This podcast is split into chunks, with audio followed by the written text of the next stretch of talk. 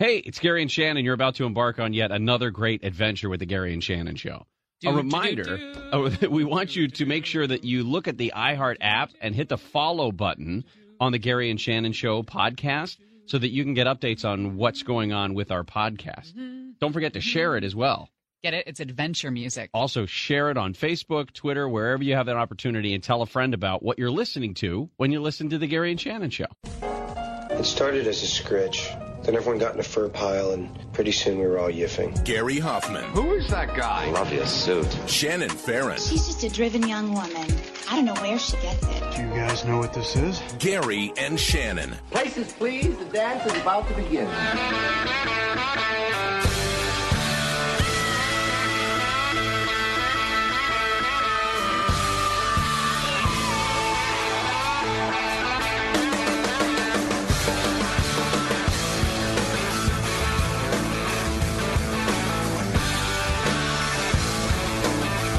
Gary and Shannon on Mondays. You know, you think they're going to be slow, Yeah. but with this administration, there is no such thing as a slow news day. Uh, this was the president just moments ago. an American America. It is not enough to merely have an American presence in space. We must have American dominance in space. So important. Very importantly, I'm hereby directing the Department of Defense and Pentagon to immediately begin the process necessary to establish a Space Force as the sixth branch of the armed forces. Wait it's a for it. big statement. Space Force. We are going to have the Air Force and we are going to have the Space Force, separate but equal. it is going to be something so important. General Dunford, Separate but equal. Separate but equal. Oh, boy. Holy hell. That sounds. Uh, I heard this term somewhere at some point. Separate but equal. That sounds It good. sounds like something I'll from the history of this great country. I'll use it to describe Air Force and lack of Air Force in the Space Forces. That's fun. That is. I like that idea of a Space Force. Do you think he's using Space Force, our new sixth branch of the armed forces, uh, to kind of move the conversation away from the kids in the cages? no, I don't think he has that ability. Uh, I, I, and if it is, if that's an if I attempt see to do one this, more kid in a cage, I mean that's all the news coverage has been over the weekend, this morning. and you do uh, realize- kids in cages. Look at Wolf Blitzer up there. His backdrop is a, a is a cage, fence, yeah. chain link fence. Yeah. a lot of those pictures, by the way, a lot of those pictures are not current. Uh, I mean, this this image right here is uh, a border protection officer giving a tour of some of these areas, and you see kids behind a chain link fence, and they're laying. That was over a, the weekend. That's at that, That uh, one de- is current. detention center. It's called Ursula, which I find to be an interesting name for Like a detention center where they're keeping children. You know, Um, we have to. I, I think what's really confusing about all of this is whether or not there is an actual policy that calls for the separation of kids from their parents, and what happens to them in the event that this does. By the way, this is not a new thing. Stop saying that the, that President Trump is the one who did this. It is currently going on in higher numbers than it had in the past, but this is not a new thing. it's only going on in higher numbers though because of Attorney General Jeff Sessions and his directive in April, uh, the zero tolerance policy, and that's not about kids. Uh, it just it refers to all cases of illegal entry, zero tolerance. Everybody who they catch who enters the country illegally will be prosecuted criminally. And one of the, the steps in that protocol is separating the kids from the parents. Yes, eh, the to, to be clear, I saw this written this way, and I want to read it because I don't want to screw this up. To be clear, there is no official administration policy that states that every family entering the U.S. without papers has to be separated. There is no policy like that. What there is is a policy that all adults caught crossing into the United States illegally are supposed to be criminally prosecuted. That's where that's where it's zero tolerance. It doesn't matter if they're here seeking asylum or whatever. They're saying if you cross the border illegally, uh, you will be or you are supposed to be criminally prosecuted. And when that happens to a parent, separation is inevitable because we in the federal detention system do not have the ability to care for families. To me, that's where the breakdown is. To me, that's the policy that needs to be fixed because in this case, you've got the adults slash parents, if they are in fact the parents, are taken away. They are put in federal detention centers, uh, federal prisons, whatever it is, awaiting trial. And then the kids are handed over to Health and Human Services. And that's where you get these giant facilities, uh, usually run by nonprofits, but obviously coordinating with Health and Human Services to house these kids. What I don't get is in a country as large as this, in a uh, a place, or I should say, in a situation where we know these things are going on, do we not have the ability to come up with some way to keep families together while they're awaiting trial? That's the breakdown right there. Uh, we should be doing better. Uh, we should when when the when the kids started getting stacked up in the cages back in April, we should have gone to the negotiation table and said we can't have this. What are we going to do? But because we have this, I think Jeff Sessions thinks that this will be enough to force Democrats to the negotiating table when it comes to the wall. Uh, he said over the weekend if we build the wall, if we pass legislation to end the lawlessness, we won't face these terrible choices. I think he's using these kids almost bargaining chips to get what they want in terms of immigration policy. And I think he's missing that bet. I, I think he's going to lose Yeah, out on I think you're right. because of the PR of this. it, it's a disaster. if if there are Republicans in Congress who are now, I mean, we talked a little bit yesterday. When we come back, I'll explain some of the the details of these two immigration bills that House Republicans have been working on. If they go forward with these votes without adding information, without adding uh, language in there to stop this policy or to amend the policy to make it a little bit more mm, palatable for people, then then they're in for a big, big loss on this. The president over the weekend and today continues to blame Democrats and the policy that was in place that's resulting uh, that that this is resulting from. People are getting tired of that. People don't want to hear Republicans to blame. They don't want to hear Democrats to blame. They don't want to hear uh, Jeff Sessions is to blame. They just want it fixed. They want that part fixed where we're putting these kids in these cages away from their parents. And, and and that needs to be taken care of because the playing politics with with kids like this is dumb. Yeah, it's uh, and and you can make the argument it's not the president who's putting these kids in this position. You know, it's the Well, it's a zero pol- uh, tolerance policy directive. It is, but it's also one of those things where he didn't invite the people over here and then No. smack them and and you know s- separate the kids from the Well, parents. and and what kind of message is this sending though? I mean, because news has got to be getting to people that that thought about maybe making a run for the border, right? And now it's like, oh, well, if I'm separated from my kid, maybe it does serve as a deterrent. But uh, the thing is, I don't know if this will be in place long enough to get enough of an impact. Yeah. You know, I mean, it's it's been two months or whatever. We're starting to see the headlines. People are you know tearing their hair out about it. And while it is trickling down into other places where people would come here from, uh, I don't I don't know if it's going to make enough of an impact, or it's going to be the the bigger headline is going to be when this policy is reversed and people are allowed to keep their kids. Then they say, "Oh, I got my kids, and they got dreamers, and now we, my, let's go, kids! Time to go, All right, more on this coming up next. go Gary, to Disneyland." Gary and Shannon, KFI AM 640.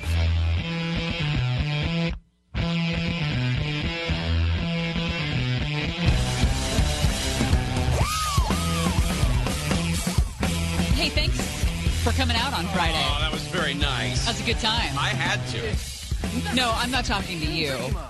You, yeah, you had to be there. Had to be there. That was a great time. a lot of fun. Uh, we always do this. We, we will have more news and brews. Um, if you, well, no, I'm sure we will. I mean, the legal ramifications of what happened on Friday after the show um, w- will be downplayed by the corporation. I think. Uh, Yeah. And the, I think the letter of apologies that we've written should handle anything. I didn't know you had it in you for that. The generous check to cover the damages. I, I think mean, were nice. That was next level Yes. Hoffman. And I just, I mean, I really do apologize to that child. What about what about the woman in the wheelchair? Now, listen, there are certain things I will apologize for. Okay. She was asking for it. All right.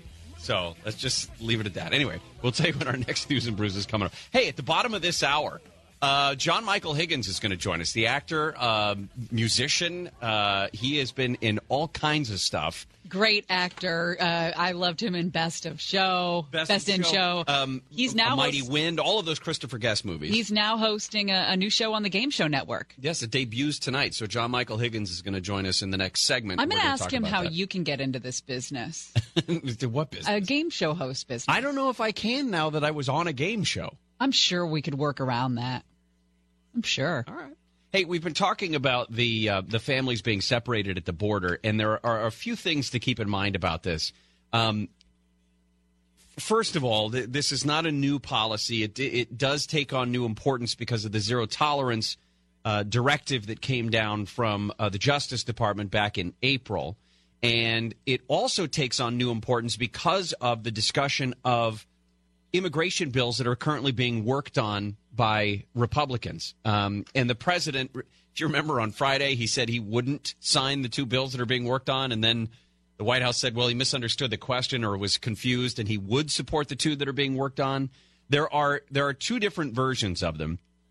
And w- uh, one of them would do well, I should say both of them would do very little for Democrats. The- neither one of them has anything in there that the Democrats would like, except, except it does allow for dreamers to apply for legal status in the United States. One of them would actually allow many dreamers to ultimately apply for green cards as well and make them eligible for citizenship.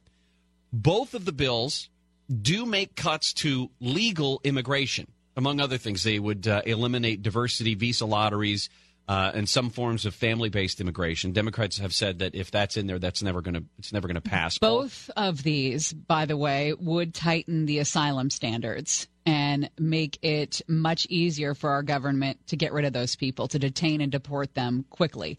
Democrats also hate that. Yeah, and there is at least one provision to fund the wall, twenty-five billion dollars, which is not enough to build the wall, but it, but twenty-five billion dollars. And the way it's the The- it weirdest. ha- they have to address the family separation issue, and neither of these bills does. And some Republicans will say, well, one of them's a compromise bill that does address it. It absolutely does not. That needs to be number one priority because it is a really bad look for the country. Yeah, it's got it has to be clear. They, they've got to come up with a clear policy on this and not just say it addresses it because like you said, it it kind of skirts around the issue. The one that um, the one that we've been looking at, the one bill that looks like it's got the most support that was worked out between House Republicans and the White House does not outlaw family separation. And I, the thing is, I don't think you could. I, I, let me. You, I don't think you should outlaw family separation, but you can't use it uh, carte blanche like they have been. It does not stop the administration from choosing to prosecute asylum seekers who come to the U.S. in between these ports of entry, in between the official border crossings. If you're out in the middle of the desert and this, you know, you get picked up by border patrol, that's not the place that you claim asylum. That's not that's not how you do it. So it doesn't even force the government not to separate the parents who do present themselves legally for asylum from their kids because they still have to be processed. All of these loopholes, these things all have to be fixed. They must be fixed or else you're going to see this this continue to fester and, and you're going to see more and more images of you know overcrowded areas, overcrowded facilities, I guess, along the border that are just hamstrung by all of this. The reporters, uh, reporting corps got into Ursula, which is a facility that the Dep- Department of Homeland Security runs. And I think that's so interesting. Ursula, the villain who stole Ariel's voice, right? It's just kind of apropos here. Um, they're saying that Ursula is the epicenter of the Trump administration's policy. Uh, and this is written by NBC News. Again, it is a directive of the Trump administration that started on May 7th, the zero tolerance policy. Since May 7th, a total of about 1,200 children have been taken away from their mothers and fathers in the South Texas Rio Grande Valley sector. Um, NBC News was part of a big group that went behind Ursula's highly secured doors yesterday to see firsthand. Um, th- again, this facility has been open for a long time, multiple presidential administrations. But the new zero tolerance policy directive has this place a little packed more packed than usual. No one of any age should be kept in one of these process, uh, processing centers longer than 72 hours. That's the policy. But because of the backlog that the zero tolerance policy directive has has caused, uh, hundreds of minors are being forced to stay past that limit. Um, this is not a prison camp. Uh, we got to remember that as well. These are air, these are uh, usually. I don't want to say well appointed because that makes it sound like it's a hotel or a resort, and that's not the no, case. they they're they're they're using mylar blankets instead of real blankets. well, like they're using but those the, are the those are the temporary places. If they're moved into a more, they're used. yeah, but the temporary but systems the and- temporary places are becoming not temporary. Right. You know, they're only supposed to be there for three days. Even if it's three days, you wouldn't want your kids uh, in, enclosed, uh, enclosed in a mylar freaking blanket. no, because just I didn't think they made mylar anymore. It's for marathon runners. After It's you for marathon done. runners. Yeah, haven't you seen people that finish the marathon Oh, put those mylar blankets on? Yes. That's what the kids are sleeping with. Well, I don't know. The, the, someone's got to do something, and the idea that that Congress has this is completely right now. It's completely on Congress's plate. It's it's up to them to figure something out. At least get some sort of public policy out. You printed out this Department of Homeland Security flyer that is given to parents once they are taken into custody. Yeah. And it's pretty terrifying to think about. Step one, you're currently in the custody of the U.S. Department of Homeland Security, Customs and Border Protection. You've been charged with illegal entry into the United States. Step two is uh, you'll you'll go before a judge within the next two days about this. And step three is how do I locate my children? Yeah. Because they explain while you're being processed, your child or children will be transferred to Health and Human Services, uh, where your child will be held in a temporary child shelter or hosted by a foster family, et cetera. DHS and HHS can take steps to facilitate reunification with your children. Hey, here's another thing. If you're so moved by this and you're so moved by kids being uh, separated from their families, um, you can you can sign up to become a foster family and help care for these kids outside of these shelters. That- Oh, you that- can. Absolutely. Uh, I mean, you got to go through the process. It's not just you just you don't just get to walk in and say I'll take a kid. But uh, if if this moves you to the point of actual action, that's one of the steps that can be taken. All right, we come back. John Michael Higgins is going to join us, host of a new uh, game show network show called America Says. I'm excited for this. I love it when we have special guests. It's Monday. We should have guests every Monday. Gary and Shannon, KFI AM 640.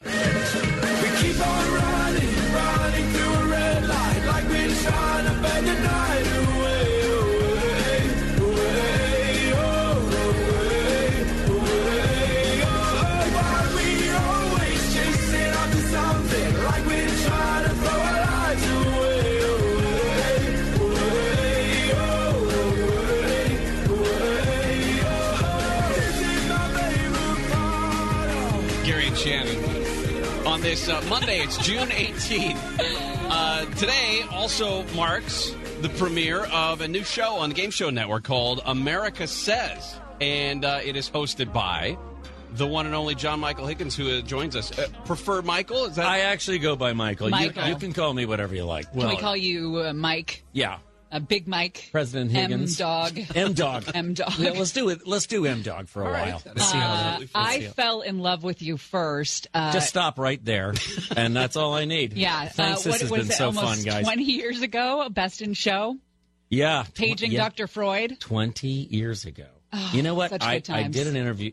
I hate to tell you, you're not the only interview I'm doing today. Why? You didn't need I'm to tell sorry. us I- that. I'm so Big sorry. Mike. I I did one other, and they, they the guy led with some article that's out there that today that uh, in Rolling Stone or something that says uh, that it shows Best in Show as not one of the the funniest movie of all time. Yeah, I think so. You could try. I mean, they said it, it's been mentioned to me twice already. Your lines in that movie were, I think, the funny. I mean, there's a lot of funny things about that movie. It's really the gift that keeps on giving. If you've never seen Best in Show or if you've seen it 19 times, it's always good for another watch. You can always find something in it Yeah. that you haven't seen before. Yeah. Did you? I mean, I feel like those lines were. uh, Did you come up with some of that Yeah. stuff? Yeah, All of it. All I- of it. I- sure. okay, I had a feeling. Yeah, Chris uh, Christopher Guest, you know, he's uh, uh, some uh, he's a mad genius, obviously of some sort, um, and he invented this format. But a lot of the format is he comes up with the story and the characters and stuff, but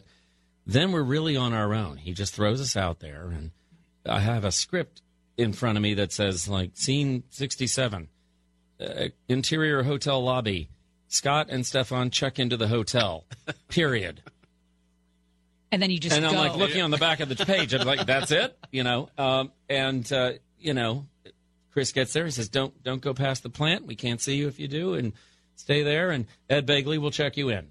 And and my feeling is like listen if i'm in a scene with ed begley and michael mckean i'm fine. Something I, whatever happens ha- maybe they feel the same way and we're all just going to be in this together. If it dies it dies and it works it works. In a situation like that, do you do 10, 12 takes of a scene, or do you just do one and say, you Yeah. know what, that was it? And the latter. uh, two maybe. We'll we'll do a run on it see what's there. Chris will step forward and say you know uh, get off of that thing about your mother. I'm not going to be able to use that here but i do like that area you were in where you were talking about this. Go in there more and then he quickly we do another take.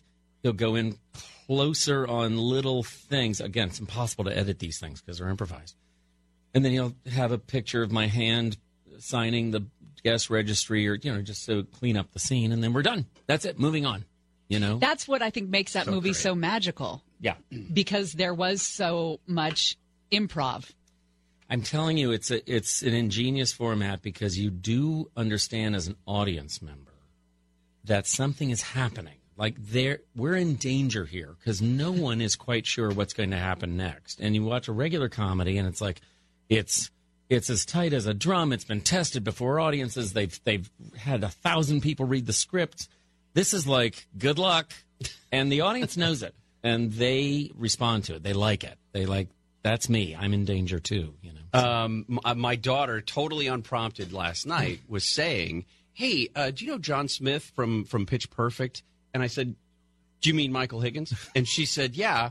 And she was—I don't remember what her. She was saying something about one of the lines that you delivered in one of the movies. One- of her favorite movies, is the Pitch Perfect movies. yeah and uh, and I don't remember what line it was because I was all I was just blanked with I am going to drop such knowledge on my don't my own daughter and for the first time ever in her 15 and a half years she's going to be impressed with her dad I said Michael Higgins is coming into the studio tomorrow oh and she lost her mind oh I'm, i wish you were here You provided that moment for. Gary on Father's Day. Yes! like you Thank made you that for that. magical You're moment welcome. Thank you happen for that. between he and his daughter. You're welcome. I, on Father's Day, when I said, "Hey kids, I was in Pitch Perfect," they're like, Sh- "Get out of my way! I'm doing something." You know that.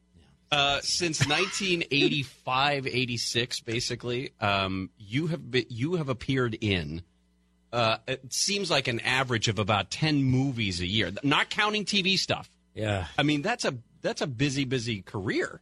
it it has been it has been a busy career. Uh, It's been very. Uh, I'm a character right? So I appear in a lot of different things and different characters and stuff. But honestly, if you walk down the street with me, you'd quickly see almost everybody who passes has clocked me. They're like, "Oh, that." Well, he's uh er Right. he's either my dentist or a guy I went to thing with or he's uh, no no no he's in that movie what's that and then literally I'm hearing them yell at each other 20 feet behind me now as we passed each other he was in no no no no that was the no no no he was in You're like, I was in a mall, guys. I'm, I'm in a The all. answer They don't know. My, they don't know my name. They don't know. All they know is that I'm the guy in. I'm that guy in whatever that thing was.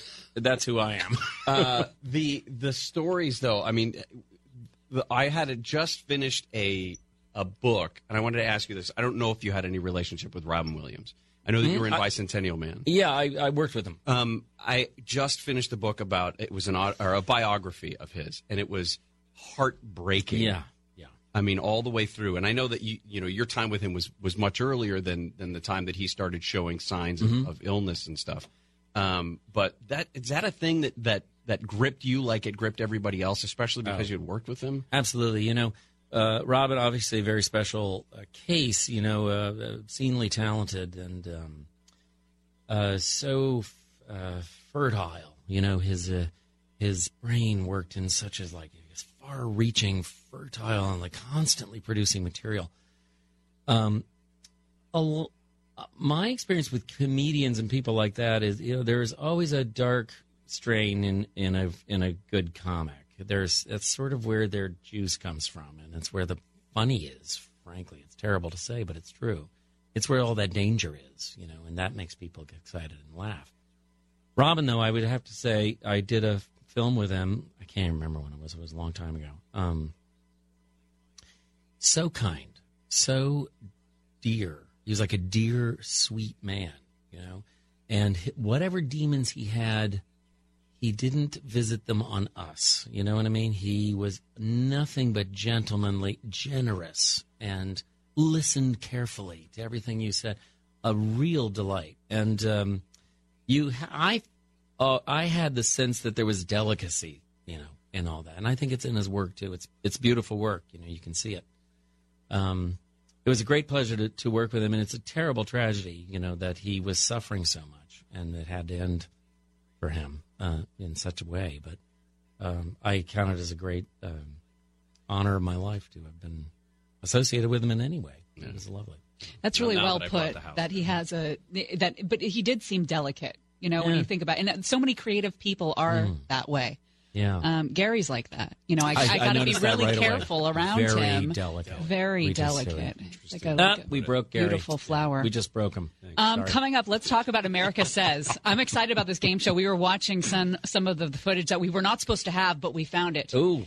And uh, Very dangerous. We were watching it. Very dangerous. Very Uh, watching it in the office this morning. It's good stuff. We'll talk about it when we come back. Uh, we are also on uh, Facebook Live. If you want to see what's going on in the studio, you can just check it out uh, on Facebook. Go to Gary and Shannon page, and you'll see the uh, the link for the video there. We're talking with Michael Higgins. We'll come back in just a couple of minutes. If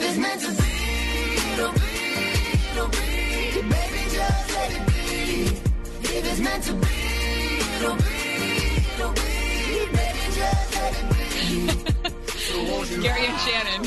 Okay, Breakfast bye. porn. Two men over easy. I think is what. Oh, I, boy. I saw that. One. Oh, that's Uh, it. Yeah. breakfast There's a lot of jokes available. We're, we're talking to Michael Higgins. We will not be saying any of them. He Am- is- are we? Are we in the air now? Now we are. are the audience? We are in the All air. We are. In, Space are we in the air? Hey, look down there. It's Olive Avenue. Michael Higgins is host of the new Game Show Network uh, show, America Says. We're also on Facebook Live if you want to watch us, uh, Gary and Shannon. You can see what's going on in the studio. Uh, tell us about the show. It debuts today, actually. Uh, yes, today in a few hours. Uh, I think it's uh, five o- f- five o'clock Eastern time, and yeah, so it'll be uh, five o'clock. Whatever the math is. Whatever that. I Yeah. don't, don't ask hard questions. yeah, with the math. Five at o'clock Do Eastern you- time. Two o'clock the correct time. Is it, I don't know. I, the show's. It, it- check your lo- local. Local isn't that the phrase? yes. All right, there you go. Yes. Anyway, let's get back to the show. It's a GSN show, Game Show Network. It's um, it'll remind you of a lot of like great old game shows that you kind of grew up with and enjoy. It certainly did me. Uh, it's a survey show like Family Feud. We ask America to answer a question. In this case, it's a fill in the blank question, more like Match Game than Family Feud. And then when our contestants have like not nearly enough time to come up with the answer, and it's very funny because they say outrageous things. Got to have the pressure because with the pressure comes the ridiculous Uh, answers. yeah, and boy, they can say them too. I tell you, I've- I've spent a lot of my career improvising, and uh, nobody is funnier than a real person under pressure. you know what I mean? Do they ever, the, the producers or whatever, have to pull you back? Uh, is there any, because game shows are kind of buttoned up and. Yeah, yeah. You know, uh, it's taped, thankfully, so that you know if if something just goes off the rails, you know, it's just it's too crazy or too blue or something like that, then we can fix it and all that stuff. But you want to fix it because the show. It's it has to maintain this quality of fun, which it really generates on its own. I mean, we don't really have to do much. It, it's a it plays like a house on fire, and it's really fun. Do you ever find yourself? I mean, just because of your your um, improv muscles are probably finely tuned, that you run into a situation where somebody tees you up for what would be a great line, but you know it would never ever make broadcast. many times, and every day, if it's toward the end of the day, I'll go ahead and say it, and I'll say, uh, you know, tell the audience we'll we'll all have a big laugh. and I'll say, don't worry about it; audience, it'll go away. That was for you guys. That was for no you. one else is going to see that. Yeah, that happens often in any taped show. you Yeah. know, even in yours. Well, No, well, You know, we, we can We get like away with quite a bit. You, You know. I, I want you to feel free right now to say whatever you want. Forget it. I mean, have you bosses. can say you I can can't. say ass if you want. I'm not saying that word. Okay, I just wanted you to know that you could. I'm thinking about that word, but I'm not saying. it. Uh, yeah. So the improv thing is it's interesting. I um, it it really has brought me doing this show. Uh, America says has really brought home a very vital uh, thing about improv that I have forgotten. I've done so much improv, but that the great uh, the sweet spot for improvising if you're if you're a uh, an improviser is uh, listening. So if I actually just tune right in to these contestants and try to sop up whatever is coming from them, I will say something clever. And it's uh, it's a great lesson to be reminded of that if I stand up there and I'm trying to think of jokes, eventually I'll burn out like a match. And uh, it, it, the, all the material is in the contestants. You play with the people. Totally. Yeah. And, they, and frankly, it's all on them. They're the ones who say the funny things. I just turn to the camera and cock my eyebrow after Right. they say it. I get the laugh. They did the work. So, you know, uh, but they, they are, they're great. The contestants, they really make me laugh. You know? What was your? You mentioned just that this kind of reminds you of some of the older game shows. What was your favorite growing up? Uh, I really liked. I, I, I, you know, I have to say, I was, I was attracted to those hosts too. Strange. Here I am now, a game show host. But I remember way back then, I was thinking like uh, Gene Roddenberry and Ted, uh, not Gene Roddenberry, he Star Star Trek. uh, Gene Rayburn, Right. um, and uh, Ted Lang, who who was the dating game, and Bob Eubanks, Newlywed Game. Um, Uh, all those guys were interesting to me. And it's like I kept thinking as a child, I was like, I could do that. I could do that. I didn't end up doing it. I became an actor, you know, but here it is, you know, and I'm doing it. So I really do admire. It doesn't look like they're doing much, but if you watch somebody like Bob Eubanks carefully, he's really working. You know, there's a lot going on, you know, for him Yeah. Uh, because he's hearing everything and he's making choices. He's winnowing out. He's going to find just the right wheat in the chaff, and then hit the audience. You know, turn to his camera and raise his eyebrow. Bang! Yeah, there's a you know, lot of managing that goes on with those, and Yeah. managing personalities, Mm. and ha- finding the way that they can all fit together and make for good entertainment. I never thought about how much goes into hosting a game show. I'd like to get Gary into game show hosting. Come I think Gary. he has the right hair for it. totally Hair. Great, Yeah, great hair. You have Thank you, Good appreciate it. game show host hair. For You have to get rid of the glasses. Oh, really? I no, didn't- take them off. Okay. Yeah. Is that better? I can't Put him them Put back. 'em back on. he immediately crossed his eyes like an old vaudeville, old vaudeville trick. I can see fine. Bang! Hits the wall. Um, is there any idea of a Pitch Perfect four coming? My daughter wants me to ask. Oh God only knows. I don't know. You know what? it's one of these franchises. You know what? There will be if the last one made money. I think it Yeah, did. it did. As far as I know, it did. So um, you know, I hope they call me again. They really those are improvised too for the most part. But let me ask you, because I know you have a musical background Mm-hmm. as well. Um, was was all of that real singing? Yeah, in some form or another. Like the, you know, it's a movie that's an edited movie, so it's we have to pre-record in order to, Sure. you know. But the singers are singing, and and um, it's uh, yeah, it's all real as far as I mean. I don't, I can't say that the that the lot those performances you see on film are live performances, which they're not. Right. But but they're playback performances. Somebody made the music. At Would, the would you like to sing something right now? Yeah, I'll sing anything you. No, I'm not going to sing. I'm not. I'll have- sing for your daughter privately on the phone. Okay. Do you have a favorite project? Yeah, well, hold on. You may have noticed they never asked me to sing in those. Well, I was going to ask you. No, I want. They're not want interested. The, the we fourth are. iteration of We the are. movie Yeah. has got to be you, You. and Elizabeth. That's singing. what I said. Yeah. Okay, that's fine. Yeah. Actually, one of the movies, I can't remember which one, having never seen any of them, but uh, one of them, one of them had Liz and I singing the Universal theme over the over the the logo in the oh, beginning. really? You remember, you know, the Universal thing Yeah. where you see the Yeah. world spinning and all that, and then uh, that's us, me and Liz, Oh, going didn't know bum, that. bum, bum, bum, bum, bum, you know, going like that. Um, I can't remember which one which one it was in. That's Um, funny. I'll have to check it out. That's very. yeah, cool. I need to rewatch those. It's been a while. Michael, Um, thank you for coming in yeah, today. we really appreciate Really it. Really quick, do you have a favorite project or a favorite movie or show or That I've done? Yeah, or is it like picking between children? Um, do you have a favorite child? really that's not is that as a hard better as people question? I have a lot of not favorite children. Okay. Uh, plenty of them. Actually, you know what?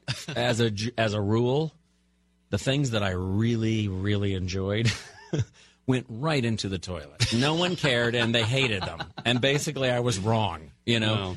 And often they're in the business. You know, it's like it's so funny on the set, and it's not funny in the in the uh, and then it's terrible on the set. God, I'd love to see funny. that. The Yeah. stuff that ended up in the toilet. Oh gosh, there's so many, so many. But you know what? I, I have to say um, that B- Best in Show was incredibly fun to do, and I love those people, and we all have a good time. And frankly, I'm really enjoying being a game show host. I love this show. Erica says it's it really makes me laugh. It amuses me endlessly, and it's Good. it's hard to do. And if you good. have fun, I think that that comes I thought, across. I thought, That's all it you is. know what I thought he was just going to say? I really enjoyed this show. this show. no, I no, this and show then, is and then it didn't happen. absolutely one of my worst memories. Yeah. already. More- and I have. I'm still sitting here. Thank you, Michael. You're you. welcome. America says Game Show Network. Uh, check your local listings, but it uh, should be on this afternoon at some point. Thank you again. More Thanks. of Michael's worst memory when we come back.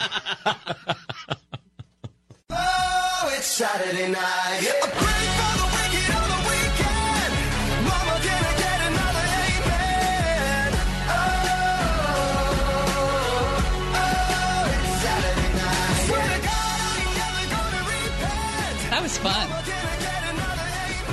Was fun.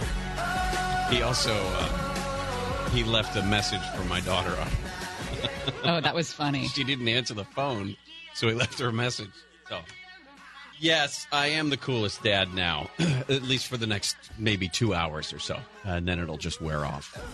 Um, all right, the uh, the bottom of this hour, we're going to get into this story about whether or not Eric Garcetti is capable of sexually harassing people. It's weird, isn't it? This, but the mayor's office isn't talking about this. Uh, what has been described as inappropriate behavior, despite I- claiming transparency. I covered Eric Garcetti when he was city council president uh, numerous times. He's the last person. I say what you will about Eric Garcetti, but he, a groper he is not. He is uh, very above above board with that kind of stuff. It's asinine. But you know what? It, it's we're, we're starting to take into account asinine things as harassment Right. or um, inappropriate behavior. I think it's just gone out of control. All right, it's called a unicorn in the Silicon Valley because it's so rare. A billion dollar startup company. And how apropos is unicorn when it comes to Theranos and Elizabeth Holmes, the founder of Theranos? All right, if- because it is magical thinking. There's no such thing as what she was selling. I will be honest with you. When I saw this headline originally last Friday, uh, dealing with this this story, I was thinking of the Avengers. I think a lot of people were. That's Okay. Thanos. Right. This is Theranos. Which is um, funny. Theranos has been big news in Silicon Valley for a handful of years. I believe 2014 is when the name started circulating. Elizabeth Holmes, a very driven woman at 19 years old, she drops out of Stanford to start this startup. If she is a con woman or if she just bought into her own hype, that is the question before everybody. She, by the way, you, you mentioned last Friday the headlines. Last Friday was when she was indicted on criminal charges of wire fraud by a judge. She could be facing decades in prison. She was at once seen as this rising star in Silicon Valley, one of the world's richest women. She was able to get some of the biggest, most, most wealthiest names to sit on her Theranos board. Theranos, by the way, said it could take a few drops of blood from a simple finger prick to detect everything from HIV to diabetes. This was pri- uh, proprietary technology. They had this this magical blood testing machine, and it was able to analyze these very small quantities of blood. This would change the way blood tests are done. It would make blood testing cheaper. Theranos partnered with Walgreens at, at one time. They were able to lure venture capitalists like Tim Draper, the guy who's putting millions of dollars and splitting up California into three pieces. Don Lucas, a former neighbor of hers who was an early investor in Oracle. David Boies, the the big attorney, he sat on her board. So did, by the way, Jim Mad Dog Mattis, George Shultz, Henry Kissinger. This young woman was able to sell, sell, sell this product. Unfortunately, the sales pitch was built on lies. The there was one journalist uh, who eventually went after and is now being credited with taking down uh, Elizabeth Holmes, John Car- Carreyrou, John Carreyrou, And he actually has a book coming out, which already has been optioned into a movie, and I think Jennifer Lawrence is going to play uh, Elizabeth Holmes. But the first story that John Carreyrou reported about this Theranos blood testing machine uh, said that it had some significant accuracy issues and had been used for only 15 out of the claimed 240 tests that it would perform.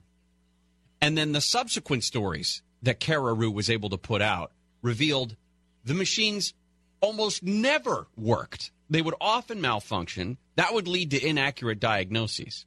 Uh, everyone saw this, saw blood in the water, and bailed on Elizabeth Holmes. One of the men who was, well, it was pretty much her right hand man, this guy. His name is Ramesh Sunny Balwani. He's a lot older than Elizabeth Holmes, but became kind of like uh, her number two. She met him when he was uh, teaching at, at Berkeley, and or actually he was going to school at Berkeley, I believe, getting his MBA, and they met when she was there on like a high school program. Anyway, that's where that relationship began, and he took over when it when it began day-to-day operations of Theranos. He was the company president. This guy had he had an MBA, but he had no training in biological sciences, medical devices, and he often just talked straight out of his ass. Um, he had a habit of repeating technical terms he heard others using. So, for instance, during a meeting with the engineering team, he latched on to this term end effector, which means the, the claws at the end of a robotic arm, end effector. Except he didn't hear end effector, he heard endofactor. So, the rest of the meeting, he kept saying endofactors, endofactors, endofactors. He calls a meeting the next two weeks, uh, two weeks later with the engineers, and the, the PowerPoint presentation is called Endofactors Update. I mean, this guy was just selling this false bill of goods, including himself. And those two were said, their relationship was said to, to evolve into a romantic one. They did. I, I have a really hard time believing that this woman was buying into her own hype. I think they knew that they were defrauding people from the beginning. And a lot of this will uh, be played out probably in the courts. Paul Saffo is a technology consult- consultant. He's been doing this very long time. He says there's one cardinal rule in Silicon Valley that most people never realize, and this is never ever breathe your own exhaust. He said, This is someone who is so deeply self deluded by her optimism and faith in herself. The delusion is contagious. You would have to be um, a little bit nuts, though, to believe in something that you haven't seen the results of. You know, Right. you've got this blood testing machine, you know what it's supposed to do, but it doesn't do that. Anyway. Well, I, oh, what I found interesting is one of her relatives asked her when she was a little kid Yes. what she wanted to be when she grew up. We'll do that when we come back Her because that is is telling. It is telling. Yeah. Gary and Shannon will continue. We're talking about Elizabeth Holmes, the CEO of Theranos. More on that when we come back.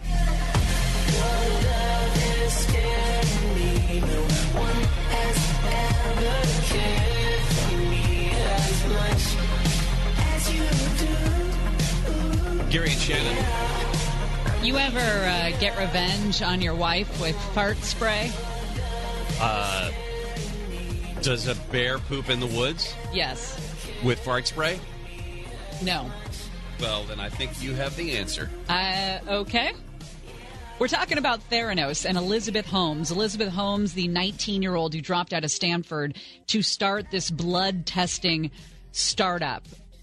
People who have met her describe her as charming, captivating, modeled herself on Steve Jobs down to that simple uniform of a black turtleneck and pants. And they say she sold her vision masterfully. She spoke in a voice that was so deep it would take people by surprise. That was a funny line. That's just weird to me. That may sh- maybe she intentionally lowered it by a couple octaves. God bless you. I'm allergic to federal indictments, but she and the former president of Theranos, indicted just a few days ago on charges of defrauding investors out of hundreds of millions of dollars, as well as deceiving patients, doctors uh, in the in the hundreds. I mean, federal prosecution of a technology startup is rare, especially in Silicon Valley. But th- we're talking about one that was valued at $9 billion just a few years ago. It looks like people started getting suspicious, and that included the circle of journalists. Wall Street Journal reporter John Carreyrou was very suspicious. He is the author now of Bad Blood Secrets and Lies in a Silicon Valley Startup. And it was him completely, beating the pavement trying to, to get the details of what was going on inside Theranos that led to her downfall, led to criminal charges. And he describes in a, uh New York Magazine article, one of the people, uh, Ali, actually talked with Carreyrou. He describes serious, uh, I don't know if threat is the right way to put it, but at least threatening behavior on the part of Theranos, following him, um, uh, threatening the sources that he had from within the company or people who had knowledge of the company uh, that they were going to be sued or potentially prosecuted for leaking information. I mean, it was this was a serious, serious thing. This wasn't just a a you know reporter who stumbles on a, a couple of bad internal memos and then releases them in this uh, in an article. This was a serious thing. They were going after this guy. There was something about someone's mother too. I forget. I, I did the deep dive on this New York Magazine story uh, over the weekend, but something about uh, he he met with with a a family member, one of Elizabeth Holmes' family members, I think a sister or something, and he's trying to find out more dirt. And the sister then gets an email from the mother saying like, "Thank you for your supporting the family," and Right. the mother never had written that email. I mean, this is going to be a great movie, but one of her quotes from when she was a little girl Oh, is is great. is incredibly telling. You know, When- when, when she was nine or ten years old, one of her relatives asks her, "What do you want to do when you grow up?" And she replies, "I want to be a billionaire." Wouldn't you rather be president? No, the president will marry me because I'll have a billion dollars. That's come on. If you're nine or ten years old, that's that's a weirdly advanced way of thinking. Yes. And conniving also. Charting. Strategy. This was somebody who I don't believe was breathing her own exhaust, getting so excited by this thing that she created that she uh, believed that it was successful or that it was even working. I think she's a classic con artist. Well, I was going to say that it's not that she believed her product; she believed that she could sell that product. yes.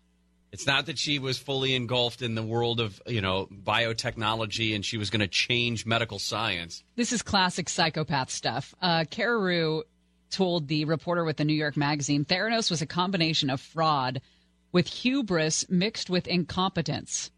Some part of Sunny and Elizabeth, I believe, knew they were committing fraud, knew they were lying to investors to a lot of people, but part of them also were convinced that the Theranos technology that they were working on, which they knew was still a work in progress, that it was actually revolutionary, that it was actually great. There's one thing to sell hope and to sell uh, technological advances for in the future. You know, it, we have this technology, and one day it's going to be great. We're going to have these advances, and then we'll be able to test blood this way. It'll be cheaper. It'll be great but they were telling people that this technology was already being used by the troops in Afghanistan.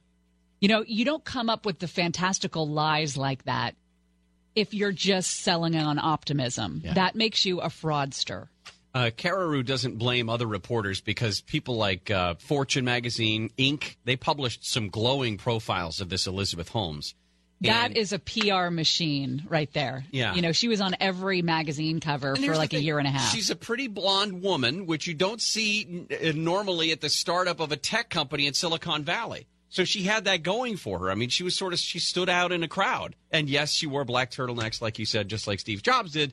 But uh, Carreyrou says, listen, you could make a case that maybe they, being these other reporters who were doing these glowing reviews of her, maybe they should have done some more reporting beyond just interviewing her and her immediate entourage. But how much is a writer reporter to blame when the subject is just bald face lying to them?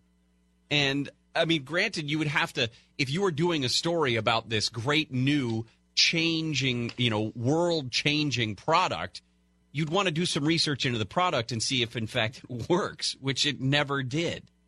But uh, I guess they didn't. So it'll be interesting. I think she's gonna she's gonna go away for a very long time. But you're right. This would make and will when it comes out make a fantastic movie. And up until two weeks ago, she was still luring investors for a new startup in Silicon Valley. she was still at it. Wow. Coming up next, Eric Garcetti and inappropriate behavior in his office. Good Lord. I'm, I, I I read this article this morning. I said, I'm going to stop talking at work. I mean, you know, except for when we're on the radio. Thank goodness. And everybody said, Thank the Lord. Not about you not talking. That's not what I meant. That came out wrong. I apologize. So why don't you just meet me in the middle? In the middle. Baby. Why don't you just meet me in the middle? Gary and Shannon. Hey, a little bit later in the show, we're going to talk more about uh, Space Force. The president's announcement again today. He's done this before, but the announcement that he wants to uh, direct the Department of Defense to open up a whole new branch of the military and call it the Space Force. Uh, and how, just like Plessy versus Ferguson, it will be separate but equal to the Air Force, which I think Separate but equal. I don't think it's he a, should have used It's an important phrase in American history. right. But Uh, yeah. but That's- it also described um, regimented, uh, government advocated racism. hmm hmm Yeah. So somebody did ask. I uh, think in his email- mind, I think in his mind, in his memory, separate equal but equal is a good thing. Like he he read about Brown versus Board of Education, but didn't get to Plessy versus Ferguson. Right. You know what I mean? Like Yes. separate but equal sounded good at the time. Like oh okay, and then when you got into it and you realized that it was government, uh, you know, mandated racism, that's when you know. But you had to read the whole chapter. You know, you had you couldn't just stop at You couldn't just Brown read v. the Board of. Education. That's what happens when someone else highlights your history book Yes. before you get it. Right. You always got to go for the ones that aren't highlighted. It's the yet. danger of the cliff notes. All right. Um, Mayor Garcetti, uh, Eric Garcetti, qu- quickly moved to address sexual harassment at City Hall back when the whole Harvey Weinstein stuff was was breaking out last fall. Among other things, he demanded that there be new reporting protocols. The he helped put up a website for the city for city workers to lodge allegations. There was a panel at the mayor's official residence there at Getty House on sexual harassment and assault. Yawner. Um, and at the same time, there have been zero official details provided about some inappropriate behavior that was reported by staff members in the mayor's office. The LA Times first asked the mayor's spokesman in January if any staffers working in Garcetti's office have complained to supervisors about sexual harassment, harassment or hostility. And the spokesman at the time says there have been a few incidents of inappropriate behavior reported to supervisors and they were each handled appropriately, but would not answer questions beyond that statement, would not detail the number of reports or what they entailed. And he was also very tight lipped about whether or not the mayor was ever told about the misconduct. In April, just a couple months ago, Mayor Garcetti said he didn't know of any incidents that had occurred in his office uh, or whether or not they had had to deal with any harassment allegations. And he says, I don't think any office is ever immune. I mean, I think jokes are told, things happen, people are survive people are survivors. But the idea that the mayor's office is so transparent about this, but then not getting into details about the allegations that have been complained about or the, the incidents that have been complained about. Um, the mayor's office should explain what it considers inappropriate behavior. And I think it's incumbent upon the people of the city of LA. uh, I shouldn't say it's incumbent upon them. It's it's the right of the city of the people of the city of LA to know how the mayor's office handles these reports of inappropriate behavior. But let me let me just boil this down here. People are survivors. You think? do you think Eric Garcetti is the guy who's telling those jokes and No. making those inappropriate comments? I don't think he has it in him to make a lewd joke, like the kind that you throw around the office. me. That's just not his personality. Can we talk really quickly about Eric Garcetti's hyperbole? Because I don't think he gets handsy, but he does overreach when it comes to the words he uses. Like when he was talking about criminals doing their time, and he said that we needed to thank them for their service. Right. And when he's talking about inappropriate conversations in the office and that people are survivors because of them, is this also the guy that will go straight to like a Hitler reference or something? Because it seems like he overreaches a little bit when he's trying he to uses explain the big hammer when he doesn't need to. Right. Yeah, I don't know. I, but it is a it is a problem that he's had before, I guess. But it's also the one. It's here's the thing about Eric Garcetti. If you were to talk about previous administrations in City Hall, in LA City Hall, you could imagine some of this stuff happening. Not to name names. Oh, right.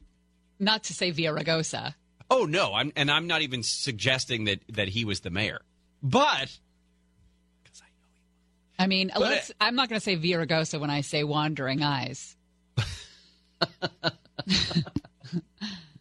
but we know what you but mean. But it's pretty odd. You know how you, when you meet a guy, ladies, ladies, ladies, you know those guys that like you're talking to them and their eyes are looking right at your boobs or your butt, and they don't even try to like uh, hide it.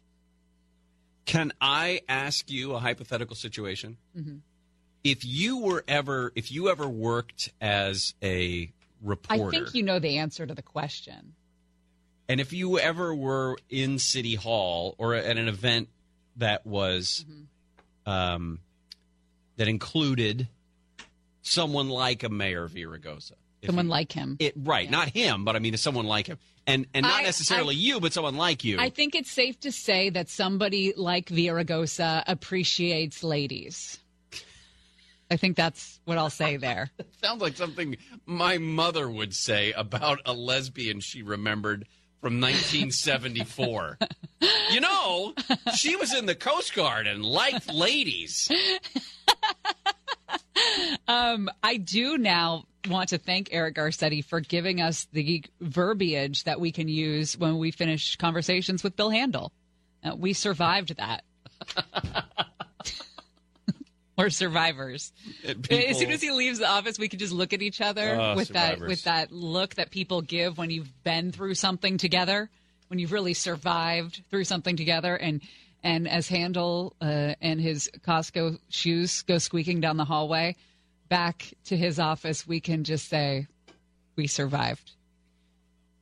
and the unanswered questions of what does he keep in the pockets of those cargo shorts? Those Why are those things- really large pockets. Well, why are they full? They look are like they're full. full. Uh, well, doesn't he have a man satchel some days, and some days he has the pockets? So I think that everything in the man satchel on the cargo shorts days goes in the pockets. That would be where I'd put my money. Well, we had to talk Blake and uh, and producer Nick off of the ledge today because Warner Brothers, the company that owns all the rights to the uh, the Harry Potter festivals, Warner Brothers is cracking down on those things. So no more uh, yeah, so cosplay. yeah, these guys are going to have to put their robes and wands away. You guys can always play with your ropes and wands here. Ro- It's a robe, not a Robe. rope. oh, Number one. Ooh, man, Nick is testing. I don't have a number two, but I'll think of one and Well, say it. maybe after lunch. Voldemort. He Voldemort. Whatever. I thought we're not supposed to say his name. This- That's, uh, that's what I was thank trying you. To provoke. Exactly. I was trying to provoke him. Well, I was testing you, Shannon. Gary and Shannon will continue in just a moment.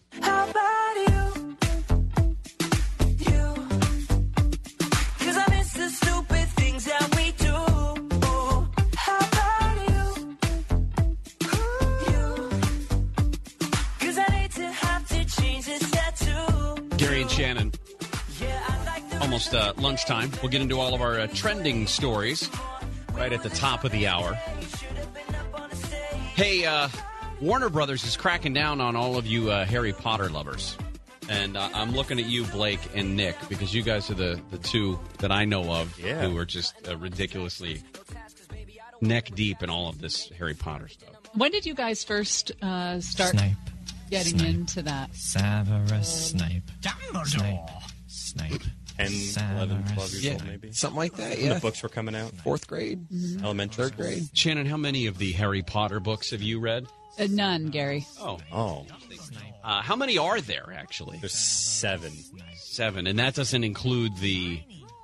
What are the Fantastic Beasts? That does not include that. That's Yeah. not Those are not books, though. I don't think they're just films. It also doesn't include uh the there's a play The Cursed Child. Cursed Child. We just both read that. That was a great one, actually. Pretty good. You laughed, but it was good. Yeah. I'm laughing because you guys you're nerds. But that's fine. Okay, Westworld. Now, in this. Yeah, that's a good point. Hey, Robot. everybody watch your mouth. Ouch. Um, uh, the Warner Brothers studio has been cracking down on local Harry Potter fan festivals around the country, saying that they're trying to halt unauthorized commercial activity, including songs like this. The source of the ticking. It's a pipe bomb. Yeah. I don't think that's canon. You don't think so? No. Well, uh, Philip Dawson uh, is a business district director at Chestnut Hill College. They host a Quidditch tournament every year. Coincides with the annual Suburban Philadelphia Festival. And they do a lot of things like uh, meets and greets with Dumbledore. Oh, Dumbledore's the good one. Voldemort's the bad one. Don't say his name. Right. Um, the you cannot also have the defense against the dark arts classes. What's the dark arts? It's, Yeah. That's black magic. That's bad stuff. Oh, Yeah, that's not good. That's what Voldemort does. It doesn't. I thought you were not supposed to say his name. Well, I think it Actually, not saying his name gives him more power. It does give him more power. You're absolutely right. So- it adds to the fear and adds to the lore. it does. Oh. So Voldemort, Voldemort, Voldemort. They well, That not like don't get too. it's not like a Crazy. Beetlejuice thing because well, luckily it's not a Beetlejuice thing. like the Grinch, where his heart grew three sizes. No, Voldemort's always bad. Chestnut Hill College is not the only community that received cease and desist letters from Warner Brothers. There are Harry Potter festival directors from around the country, like Aurora, Illinois, home of Wayne's World, and Ithaca, New York. We're also told that these new guidelines would prohibit much of the Potter themed activities. The company said Warner's is always pleased to learn of the enthusiasm of Harry Potter fans, but we are concerned when fan gatherings become a vehicle for unauthorized commercial activity. Would uh, would Blake and Nick? Would you guys say that you have partaken in unauthorized slash illegal Harry Potter activities? I will plead the fifth. Oh, what does that entail? It entails. You've done illegal Harry Potter activities? Yes, pleading the fifth. when when Nick goes on his wizarding weekends and wears his little scarf around his robe and his hat. The Is that a euphemism? What's the choosing hat? Sorting hat. Sorting hat. Yep. Oh, the sorting hat. That's when you learn what kind of personality No, you are. No, It, no. kind Which of actually house a little you go bit. into? Yeah. Yeah. It tells you what house you're going into, kind of based on who you Your are. Your different traits. Yeah. Yeah. Slytherin. I'm not a Slytherin. I I am, a, sorted I am a Slytherin, actually. What are the other why, ones? Why? Uh, you got Gryffindor, you got Slytherin, you got Ravenclaw, and you got Hufflepuff. You're right. I am a Slytherin. You're a They're kind of like the mean ones a little yeah, bit. a little bit. They're smart though. Thank you. Yeah, so compliment. companies are always concerned about protecting the trademarks, according to a professor of intellectual property law at Temple University. And Warner Brothers is making this as a business decision to prevent these Harry Potter festivals from having any apparent association with them and to prevent any possible profiting off of the series. I was listening to this podcast a while back about the sorting hat and, and the different houses. I find that hard to believe. and it was uh, it, it was detailing or profiling this woman who thought that she was a Dumbledore or whatever, a Slytherin or one one of those things. And then she realized she went somewhere to a festival and she realized that she was in another house. And it like completely screwed up her life. Like it was, it completely changed her identity because she grew up thinking she was one thing and then realized she was another thing. Yeah, that happens. In a fiction, I know a lot of people who won't take. There's a test on uh, Pottermore, That's that's exactly. and what there's a lot of yeah. she people took that who test. won't take it because they're afraid of what it's going to say about them. Right. Yeah. That's insane. So basically, if someone's like, "Oh, hey, I'm a Gryffindor," just don't believe them. Because more than likely, they're not. They just wish they were. More like Gryffindor. Am I right? Which one? Are, which one are you guys? I got Gryffindor. Yeah, Or Slytherin. You actually took the test? I did, and I kind of was kind of hoping for not Gryffindor, but I got Gryffindor. Yeah, I'm Slytherin. Did you take the test? I did. I'm gonna take the test. oh my! It Go to- takes a little while. Yeah. I got time. Ooh, we can takes wand little duel each while. other got a couple hours left of the show. Did you just say you could wand duel each other? Yeah. I saw that in a movie once in college. It is not what you think it is. No, it's magic. No, Gary. I, it It's was magical. definitely not magic. Magical wand saw duel. That is Severus Snape. Snape. Snape. Severus Snape. Snape. All right, when we come back, Severus Snape. we'll get into all of our uh, trending stories. Severus Snape. Also, a guy who got back at his ex-wife with something called fart spray. There's a lot going on with that guy, and there are some big, big issues that he needs to work out. But, but I guess it worked. Drove his wife out of the out of the house. Gary and Shannon will continue just a moment right after this.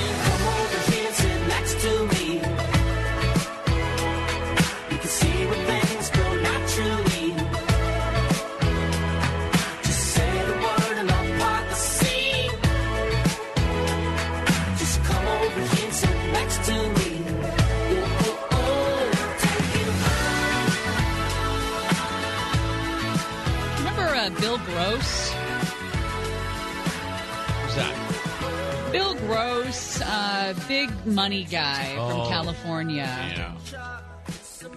He, uh, I think, I think he lived in Laguna Beach. Well, he went through a bitter divorce, and you won't believe how bitter it got. I mean, this is you can't make this stuff up. sulfury. We'll be telling you all about that coming up next. Hey, what else is going on? Time for What's Happening. Space Force. Space Force. The president declaring today he will move to make a new branch of the military. Yes, and I love it. It's called Space Force. Space Force. Force. It's not the first time we talked about it. This is, this is, this is, What? I was trying to do sound effects. Oh, I for- thought you were stuttering. no, that was uh, you know, like space music. Oh. Space Force. Uh, this is not the first time he has talked about Space Force, but he did do so again today at the National Space Council meeting. Um, he floated the original idea way back in March, saying that space is a war-fighting domain, just like the land, air, and sea. And as part of that announcement back in March, he put out this song.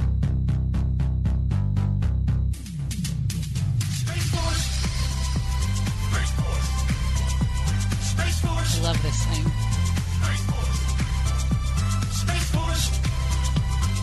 Uh, the Pentagon and the Air Force uh, have not have not commented yet. Uh, the addition of a service branch would be the first in 71 years. The Air Force is the nation's youngest branch, was added shortly after World War II. Uh, they're talking about this branch's relationship to the Air Force would be similar to the Marine Corps tie to the Navy. So, uh, someone Brian Suits would be better at describing the relationship between the Marines and the Navy, but this is a. Uh, it, he said it would be separate but equal, which is probably not the right term, and brings with it a load of um, racial connotations. But I believe that Space Force would be open to black astronauts as well. Uh, Heather Locklear is trending. Uh, Heather Locklear, uh, this these are the warning signs, people. She's been taken to the hospital for a psych evaluation. She was threatening to shoot herself, apparently. Heather Locklear has been having a number of issues over recent years uh, drugs, alcohol, I think pills is more likely. Pills, alcohol. She uh, was arrested for felony domestic violence earlier in the year in February, a charge that was later reduced to a misdemeanor and then dropped entirely. But she's still facing four counts of misdemeanor battery against a cop after she allegedly kicked and hit the officers when they tried to arrest her during that same incident. She did go to a rehab center for two months. That ended in late April. But uh, she hasn't really been spotted out and about except for an AA meeting in late May in Thousand Oaks.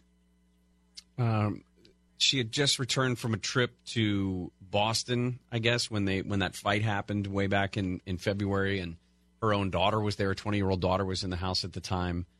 Uh, but she, um, Ava, is the daughter's name. She has been concerned and sad about her mom for some time. This this is uh, you know this is the unfortunate thing. This happens every day to families of people every single day, where someone's life begins to spiral, and the family can usually deal with this in private. It's unfortunate that this is done in such a public manner with Heather Locklear, but but these are the warning signs before this gets really bad. Disney has issued a warning to viewers about the new Incredibles film about seizures. Interesting. There's a s- There's a I sequence of uh, there, there- there's a sequence of flashing lights. They say that may affect customers who are susceptible to photosensitive epilepsy or other photosensitivities. Blake, Yeah, you saw Incredibles. I could see how that could cause seizures. Yeah. And the villain's name in this is uh, Screenslaver. Yep. The Epilepsy Foundation issued a statement about concerns that they could, uh, the people with epilepsy could suffer a seizure. A lot of video games for years now have come with warnings about this. Uh, that if you're s- sensitive to these uh, flashing lights, that you might be, uh, you might, it might trigger something in you. That's not the right way to put it, but that's all I can come up with. a study released today by creditcards.com says 10% of millennials don't tip at all while dining out. Wow. They don't tip at all? Yeah. Um, would you prefer? Would you prefer there just be a service fee added to whatever you're doing? Like, Some restaurants do do that now, and I do like it. Yes. but and you don't have to tip above that. Right. I mean, You can, yeah. But uh, like in Costa Rica, they have a ridiculous. It was like a 13 percent tax and then a 10 percent service fee on top of that, which I assume was the tip. But I would always give a couple more bucks because I didn't know, I didn't know the actual protocol there. Yeah. um, millennials who do tip at restaurants tend to leave a gratuity of 15% less than the overall average. Gen Xers, baby boomers, and the oldest Americans, the silent generation, are much more generous, leaving between 18 and 20% on average. I've always tried to teach my kids. I think, you know, my son is the one who's uh, out and about eating at restaurants if he's going to go take a take a young gal out on a date, uh, out on the town. um, I've always told him that you have to tip. You you absolutely must tip, and be generous with it because maybe that person needs the money more than you do. Right. But I don't know if he gets it. But I've told him you must not dip. Blake, you tip, right? Yep. Okay. Nick? Oh yeah, I tip. Okay, good. Oh yeah. That's why you're a Dumbledore. Thank you. My goodness. A, gri- a Griffin door? Blake, now you remember when she said Yoda was in the desert and I Yeah. played the Superman. It does hurt a little bit. It does. It's a total mean girl thing. Yeah, it's not. It's not cool, man. It's not cool, man. You are the ones being the elitist with your knowledge of Harry Potter we gave and you the Yoda. knowledge like five times, and you're intentionally messing it These are difficult I- words. I still took the all the different homes. But you know Dumbledore's a person. Their houses. I did do that one on purpose. Yeah. you're right, but co- only because I couldn't come up with the Griffin door or whatever. You just is. did right now. Okay, there we go. It's typical Slytherin. Diffindor. Uh, and then finally, uh, even if, with me. if millennials tip, they shouldn't dip. Norovirus, streptococcus, herpes, all of that stuff is lurking in your chip dip at your parties. Microbiologists have revealed in Food Unwrapped that thousands of organisms live in the tiniest amount of saliva so that when someone double dips, the bacteria can transfer and multiply. Yes, even the herp. They tested three popular dips. Taramasal- Taramasalata. Have you ever had that? Mm, I don't know what that is. Taramasalata, hummus, and sour cream. you can't double dip. Everyone knows that. And the test of these three popular dips reveals that the runnier the sauce, the easier it is for bacteria to grow and multiply. Taramasalata. Hmm. That seems like it's maybe Indian or something. I, uh, I, I think Neil is running down the hall to tell us what that is. All right. Um, when we come back, let's get into this story about Bill Gross. It's a fitting name, fitting name for what he did to get revenge on his ex-wife. Fart spray, as Monica puts it, appointment radio. We'll tell you about that when we come back to Gary and Shannon.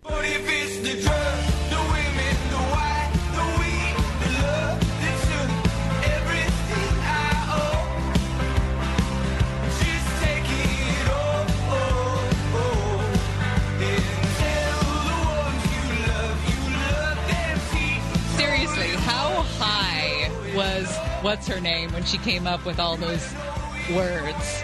The Hufflepuffs and the Dumbledores and J.K. the Voldemort. Rowling? Yeah, she must get into the pot big time. No, it's just British whimsy. Oh, Yeah.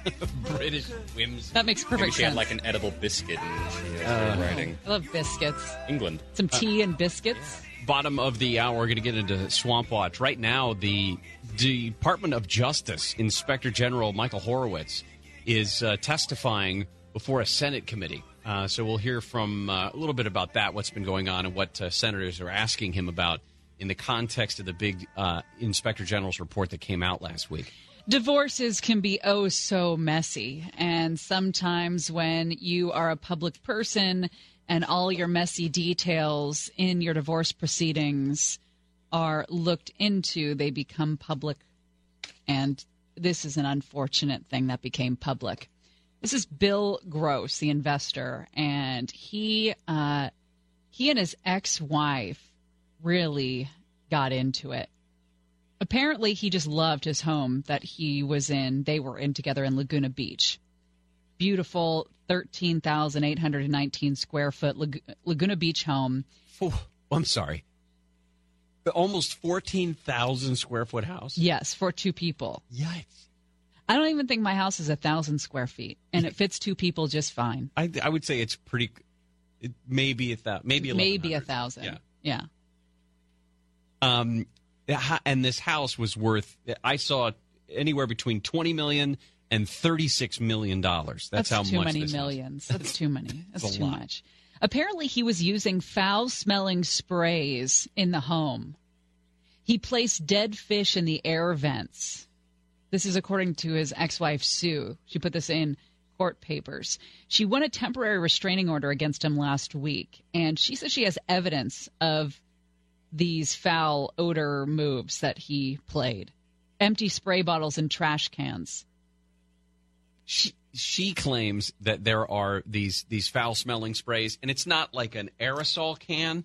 I would. It, it almost looks like a little travel uh, hairspray pump. Yeah. It's not. A, it's not an aerosol can, but it's got this foul smelling stuff in it. That some of it was was puke smell, and some of it was fart smell in the garbage. Yeah, she said she he just left the the house in total chaos. The house plants smelled foul and need to be replaced. She said in the papers that there was going to be a substantial amount of time and money needed to rehab the property.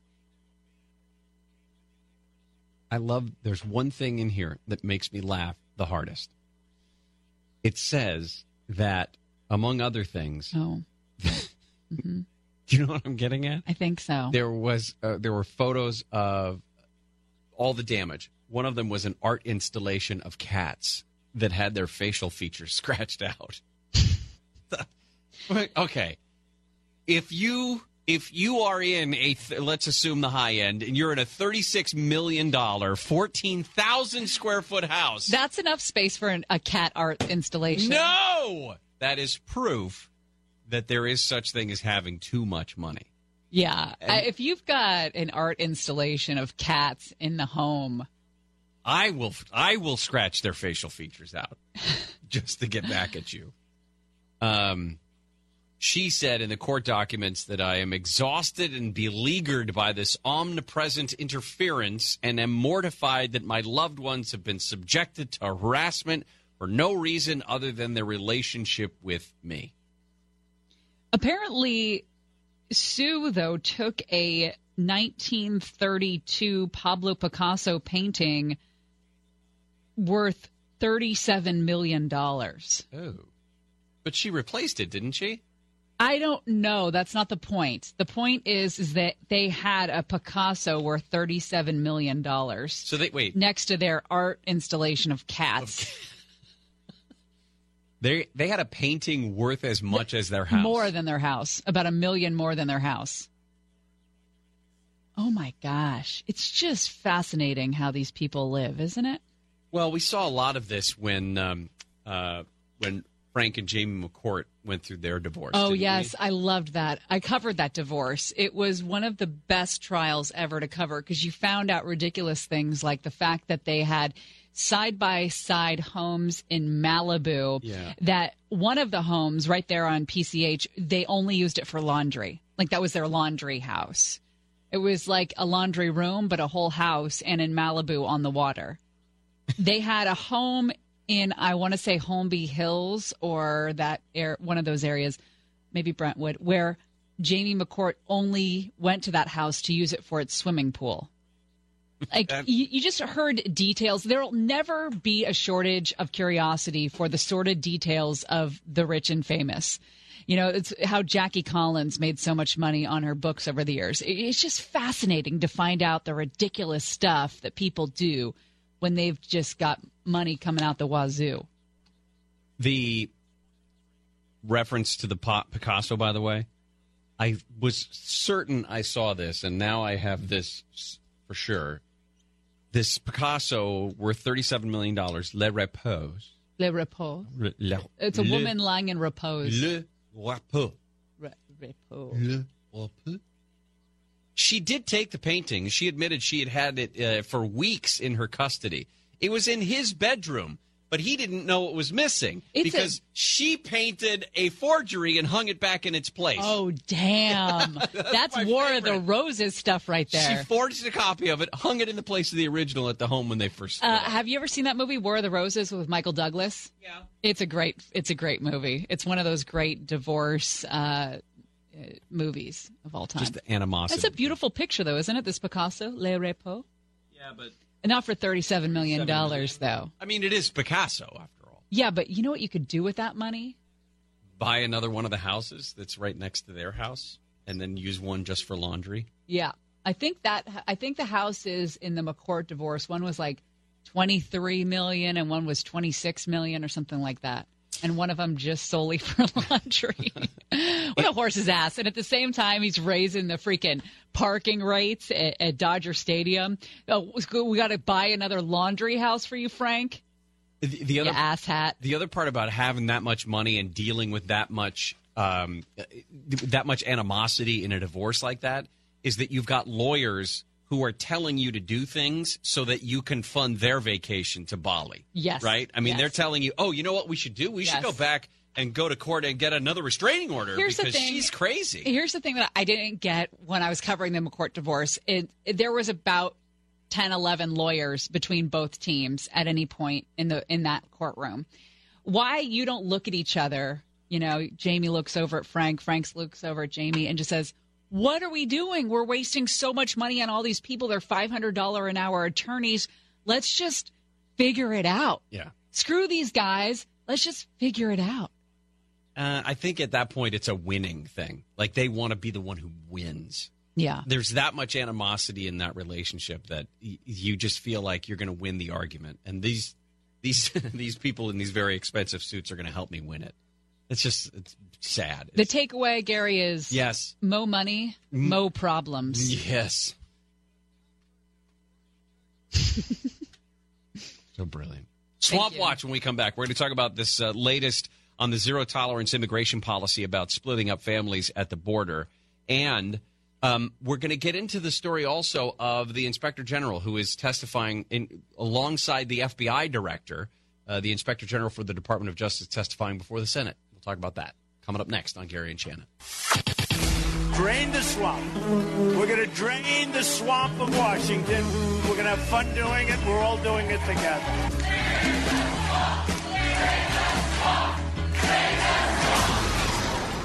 Swamp Watch.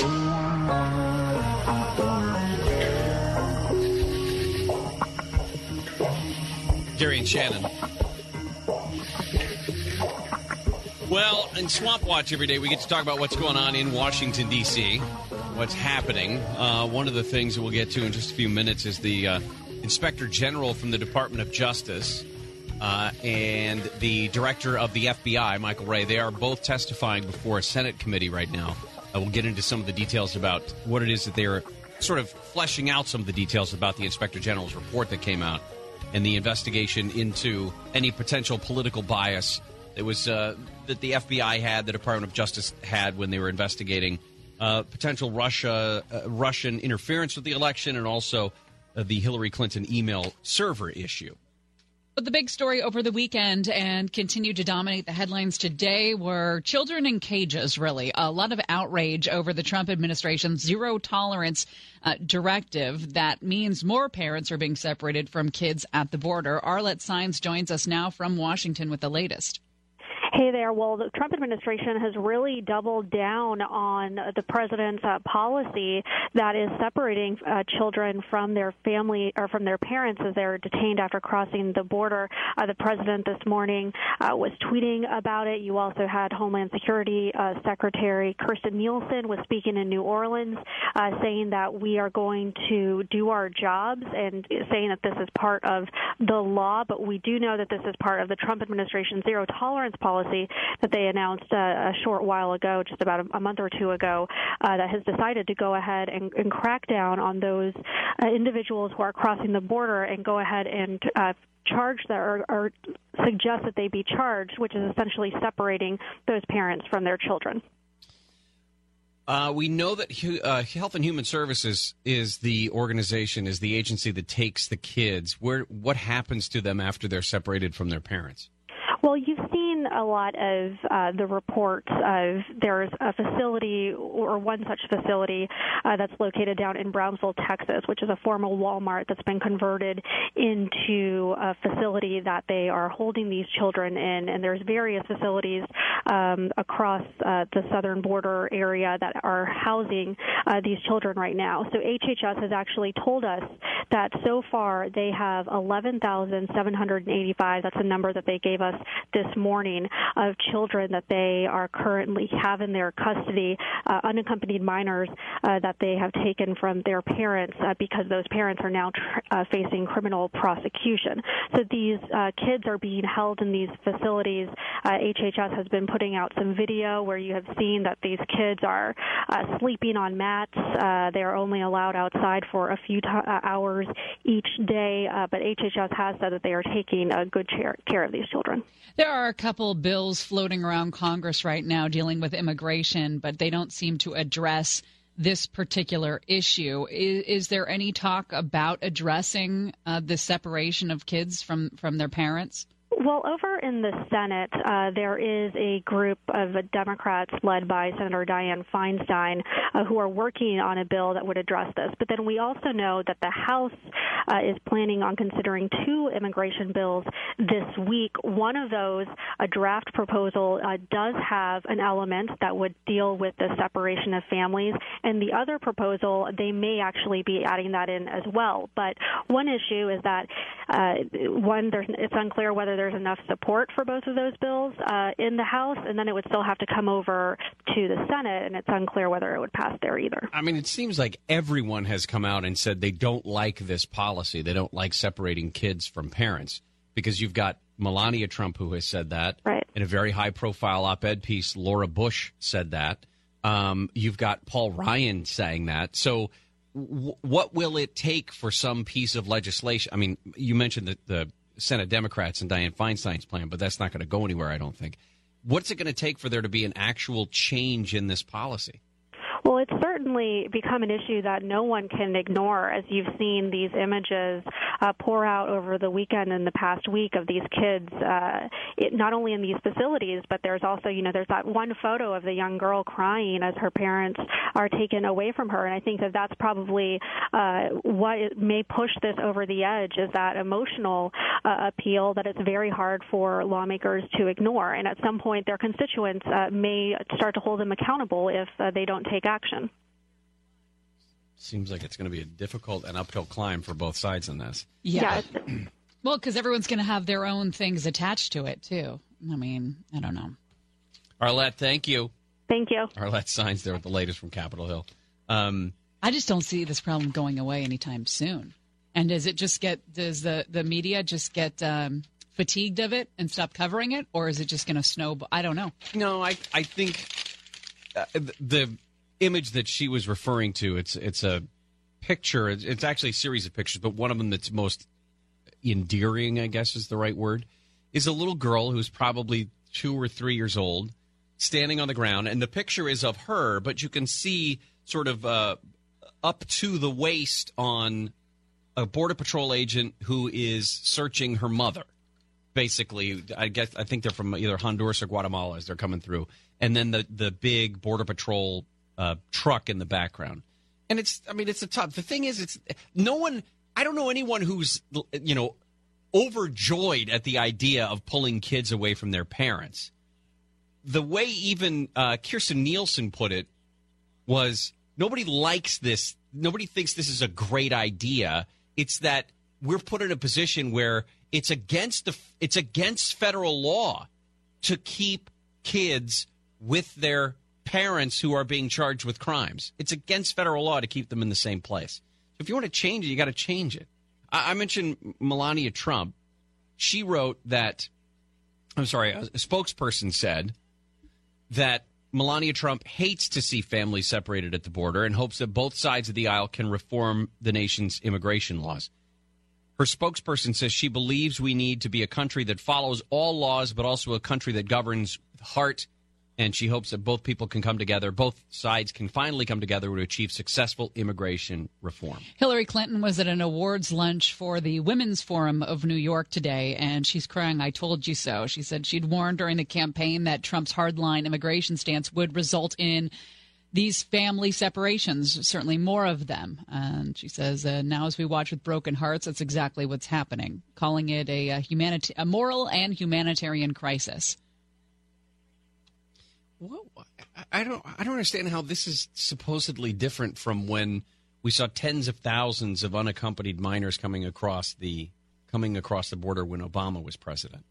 And the criticism that he received for not dealing with that issue fast enough, not having the the resources in place to uh, to accept and deal with these kids that were coming over. It's I mean it's an unwinnable issue right now, but that can be fixed to some degree, I think. We'll come back talk more about Washington D.C. and uh, I'll tell you what's going on with this Senate Judiciary Committee hearing on the Inspector General's report about what was going on with the FBI investigations into uh, the Trump campaign and to Hillary Clinton's email server. They're testifying right now in front of the Senate. Also, did you hear what Canada did to its national anthem? Oh no! Oh yes, it's all about gender, or stop. It's not all about gender. They lubed it up with gender fluid. No, see, you had to make it make it weird. Oh, I made it weird. Gary and Shannon, KFI AM six forty. She's a California red and a diaper, hourglass body like a guitar. That forever white spot appears like a bitter bomb in the atmosphere. As lights on her. Gary and Shannon. Did you hear about this new uh, mental health condition? Apparently, the World Health Organization has said that compulsively playing video games now qualifies as a new mental health condition. Interesting. I, I could see that. Totally could see that. We'll talk about that next hour. Right now, uh, the Senate Judiciary Committee is asking questions of Michael Horowitz, the Inspector General who put out that Department of Justice report last week, and the head of the FBI, Michael Wray. This is Michael Hor- Michael Horowitz. We found the implication sorry. that senior FBI employees would be willing to take official action to impact a presidential candidate's electoral prospects to be deeply troubling and antithetical to the core values of the FBI and the Justice Department. So, what he has been saying, what Michael Horowitz and Christopher Wray have been telling these senators is they are determined to not repeat any of the mistakes. Um, that the the FBI handling sensitive investigations has to be particularly careful about even the appearance of political bias. If you remember the uh, the anti-Trump text messages that were exchanged by a bunch of FBI employees, including ones who were in charge of investigations into Hillary Clinton's email servers, and then also any potential Russian interference with the election, and it, the you know you can you can read into it after having plowed through a bunch of stories about this this weekend you can kind of read into the report what you want to. You you can say that even if the inspector general didn't find that anyone acted because of their political bias or used that political bias in any of their decision making you could say that that's proof that it was a it was well done uh, that they were able to keep their politics out of it but the other reading of it is no one keeps politics out of anything. And when you're that careless with your political bias against one particular candidate or the other, it's going to come through in everything that you do. So it's just one of those frustrating uh, issues because everyone gets to read what they want into it. The, the inspector general said that there are plenty of lessons to be learned, including respecting the institution's hierarchy and norms. Called out James Comey for for insubordination. I think was the word he used. Trump went after uh, what's his face Schrock. Schrock Schro- uh, on, on Twitter again, calling him a sick loser. He worked on it, the the tweet is why was the FBI's sick loser Peter Strzok working on the totally discredited Mueller team of 13 angry and conflicted Democrats when Strzok was giving crooked Hillary a free pass, yet telling his lover lawyer Lisa Page will stop Trump from becoming president. Witch hunt. Ivanka Trump is visiting California next week. She's going to be in town for a couple Republican fundraisers. Barack Obama's headed here too for a DNC fundraiser. I thought that was the same week. We'll have to check the dates on that. Um, the Yeah, proceeds Should be here today, right? Headline the events in is that Fresno and today, today. or is that next Monday? It's today? Oh, okay. Um, the proceeds will support Protect the House, the the political action committee led by McCarthy and Mike Pence, uh, aiming to keep control of Congress after the midterms in 2018. What's going on in Canada, please? Well, Canada, uh, the the Senate up there has passed a bill making the country's national anthem gender neutral. if you're not familiar with the words to "Oh Canada" and Oh, Canada, my home, my native land, true patriot blood, right? love, not love, not blood. blood, in all thy sons. In all thy sons command. So the bill changes that phrase right there, in all thy sons command, to in all of us command. Now it must receive the royal assent from the Governor General beca- uh, before it becomes law. It was praised by prominent Canadians, this bill, including Prime Minister Justin Trudeau and the Handmaid's Tale author Margaret Atwood. Well, in that case, boy, we got to change that. What's uh, you know, they didn't they steal? They they kind of stole our melody from us, didn't, they? Uh, yes, I don't rem. But um, I mean, look, they steal a lot of stuff from us. They stole hockey from us. Mhm. They stole Moosehead beer from us. They stole the Canadian Mounties But from us. we stole Justin Bieber, Ryan Gosling. Is he Canadian? Yes. And uh, the other Canadian guy, Ryan Reynolds, And Jim Carrey, and Jim Carrey, and Shania Twain. Shania Twain. Uh, the bill did pass the House of Commons a couple years ago, but spent 18 months under debate in the Senate, where it faced opposition from some members of the Conservative Party. Uh, Senator Denise Batters shameful tweeted shameful anti-democratic behavior by Trudeau-appointed senators, including uh, Senator California Speaker, whatever that is, Senator Canada Speaker, as they shut down legitimate debate in the cha- legitimate debate. This is what this is. Canada has so few problems that this is what they're spending their debate time on. I was just going over the lyrics to all four verses of our national anthem, and I think that nobody's gender gets upset by it. Are you sure? I think so. I You, just uh, you didn't feel a twinge of your femininity being threatened by Star Spangled Banner? Well, that's awfully judgmental of you to tell me that I have femininity. Maybe I don't. And Somewhere. you're just att- att- attributing that to me because of my gender that I was born with. Because of my out- three out- balls. because of outward appearances, I'm making. You should be someone that doesn't see gender in 2018. When we come back, Wait, Wait for Space gender Force. to reveal itself to you. Can you, as a woman, be a part of Space, Space Force? I don't like it when you're calling me a woman just Uh-huh. because of the gender I was born with, too. Whereas Gary Channel will continue. Space Force.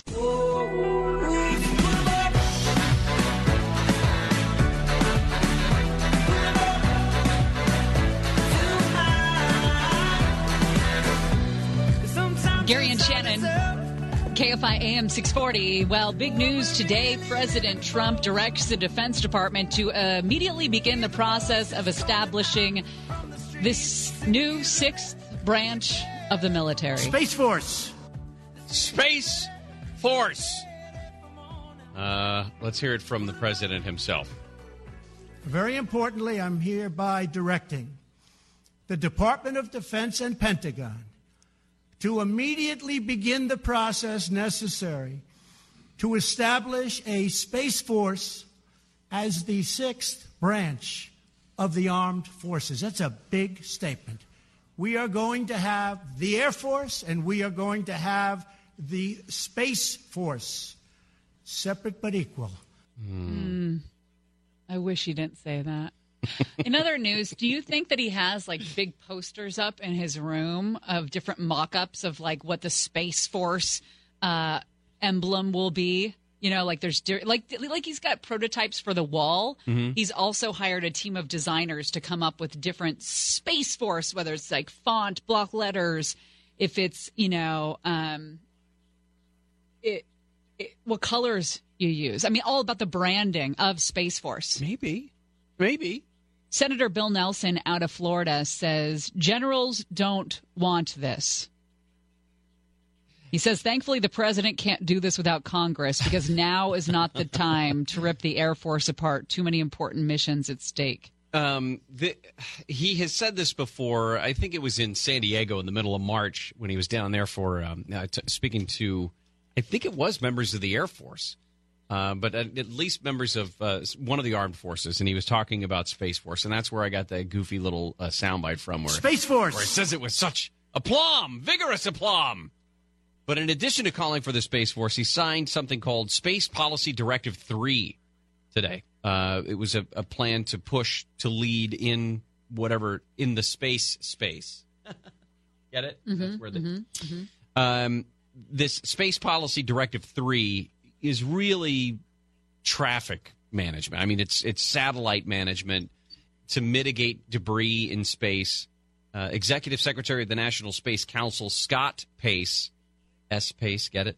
Uh, told reporters that he seeks to address the challenges of a congested space environment. If we're going to expand the economy in space, we need to make sure it's done in a sustainable way. That's very different from what the president was talking about. Uh, the president was talking about military domination in the space space.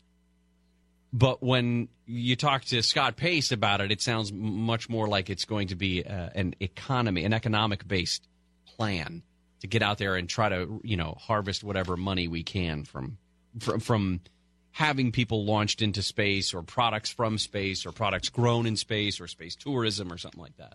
Uh, James Mad Dog Mattis has disapproved of this.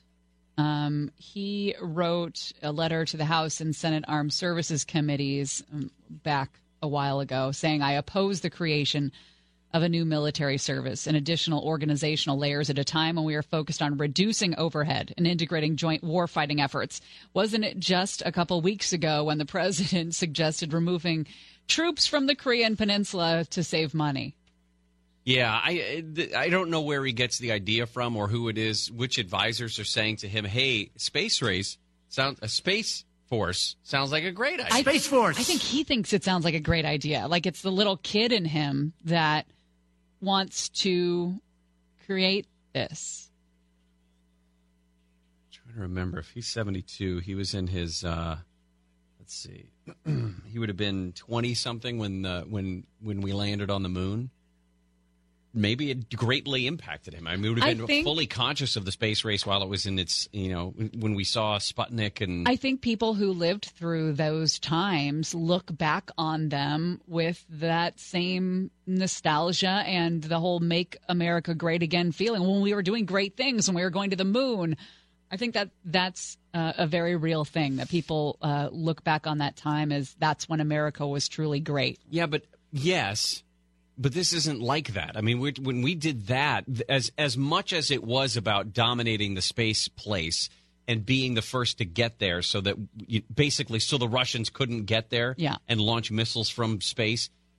The, it's all we've changed from that. You well, know, we're not in the Cold War anymore. Right, so- uh, there's not really a threat, a defense threat in space like there is, uh, I don't know, uh, just throwing it out there on the Korean Peninsula. Sure. Right. And, and we saw in the 80s. We're gonna we're gonna take our troops away from the Korean Peninsula and we're gonna put them in space. What I don't, I'm not sure what the threat is. What you know, just I'm go straight there, straight I- from Korea, I just like low Earth orbit. to see more details.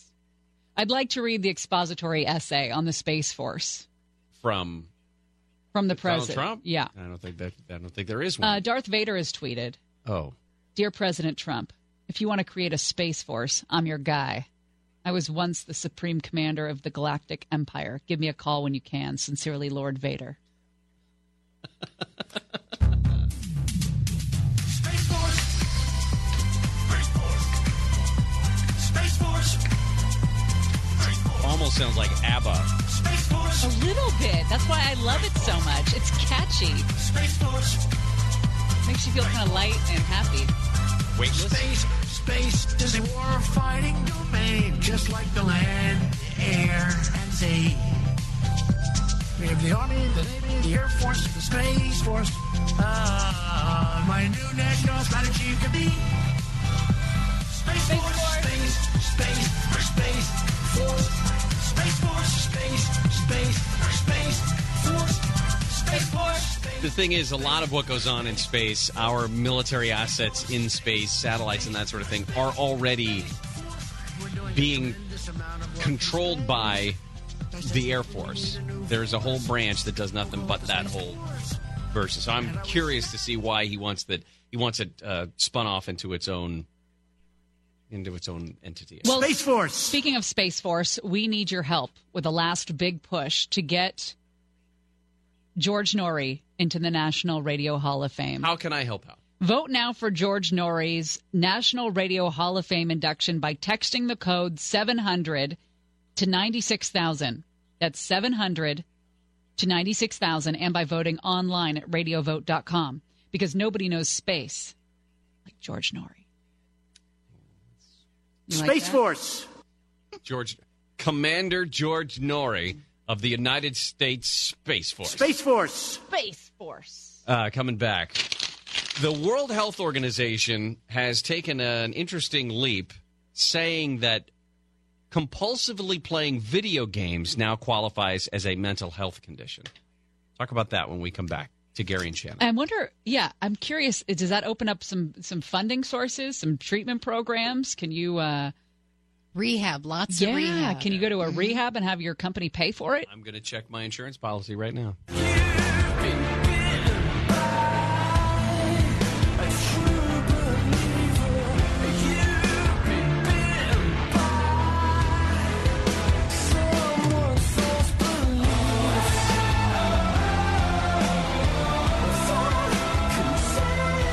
Gary and Shannon, KFI AM 640. Oh my gosh, it's so much fun when we uh, bring people from the industry, the industry in here, uh, actors or producers or Imagineers. John Michael Higgins, you know him from all of the Pitch Perfect movies, from all of the Christopher Guest movies like Mighty Wind and Best in Show. Hmm. He's going to join us at the bottom of the hour. That'll be fun. But right now, we are going to talk about a new mental health condition, a new classification, if you will, from the World Health Organization. Ryan Burrow joins us now from Chicago. Ryan, what's the latest? Good afternoon. Compulsive, compulsive video game playing now qualifies as a mental health condition, believe it or not. What's uh, what's your game of choice? My game of choice. I'm still in uh, the Mario Brothers uh, era. That uh, you know, I, I, I dug it out of Me my too. parents' basement and I set it up. and uh, my duck hunt gun doesn't work anymore, but uh, everything else, Paperboy, Castlevania, it still Going a works. little NES on there. Make sure you blow on the cartridge before you put it in. Yes, You do- that's yes, key. Absolutely, and I've got Game Genie, so I can trick it out with some cheat Oh. codes and things like that. Did you ever That's not what capture- the kids are? Did, did ahead. you ever free the princess? I well, she's always in another castle. That's Right. the problem. But then you get to the end. I think. Don't you get to the end? Yeah, you do. You yeah. do, and you I think my brother finished that game.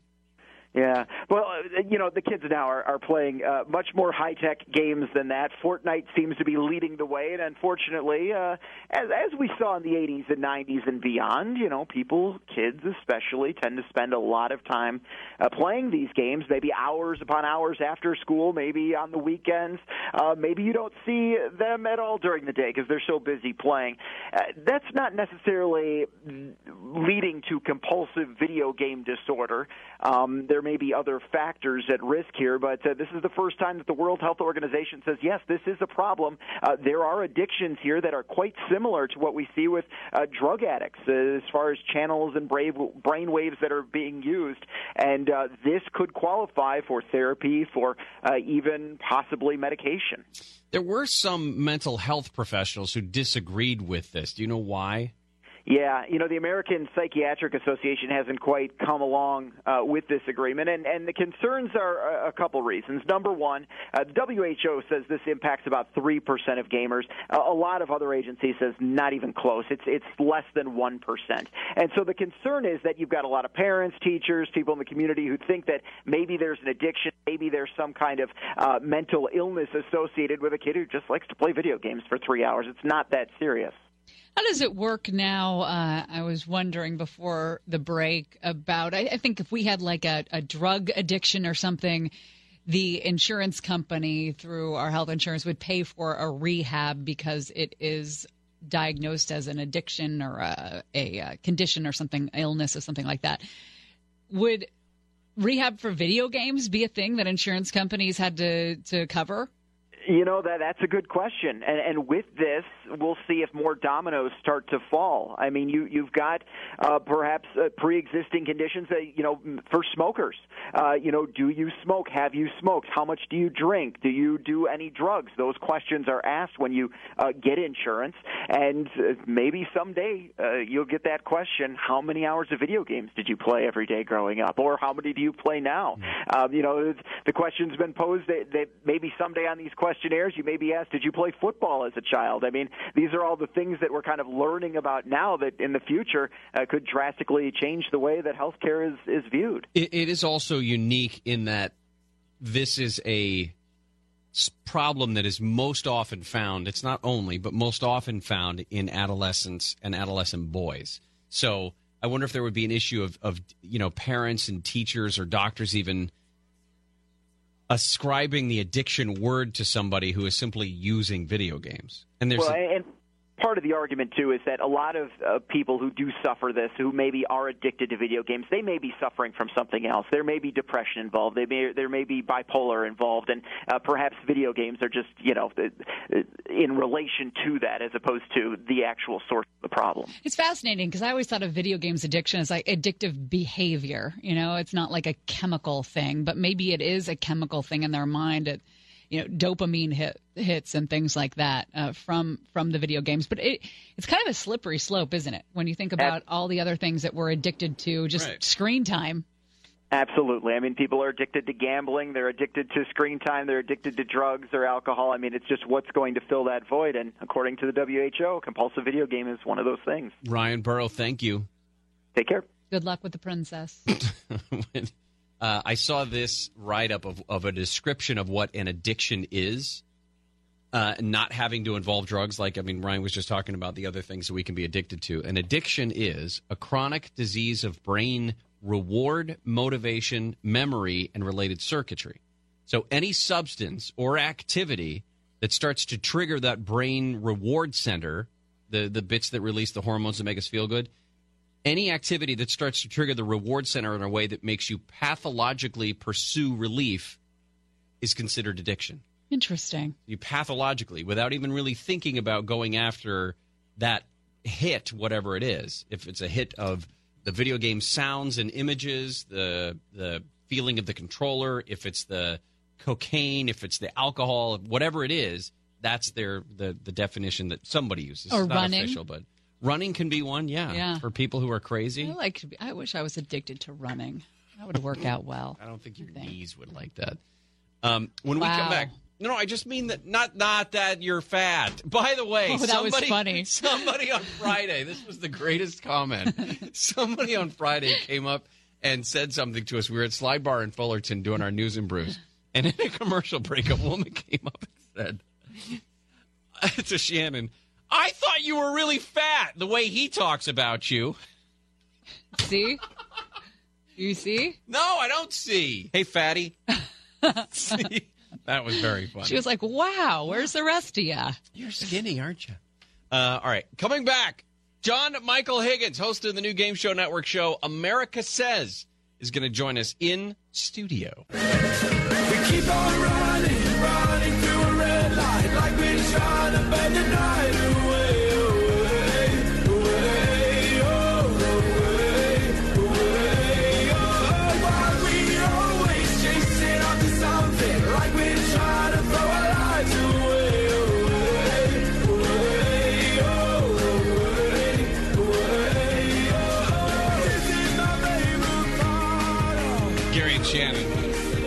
On this uh, Monday, it's June 18th. Uh, today also marks the premiere of a new show on the Game Show Network called America Says. And uh, it is hosted by the one and only John Michael Higgins, who uh, joins us. Uh, prefer Michael? Is that I actually go by Michael. You, Michael. you can call me whatever you like. Can we call you uh, Mike? Yeah.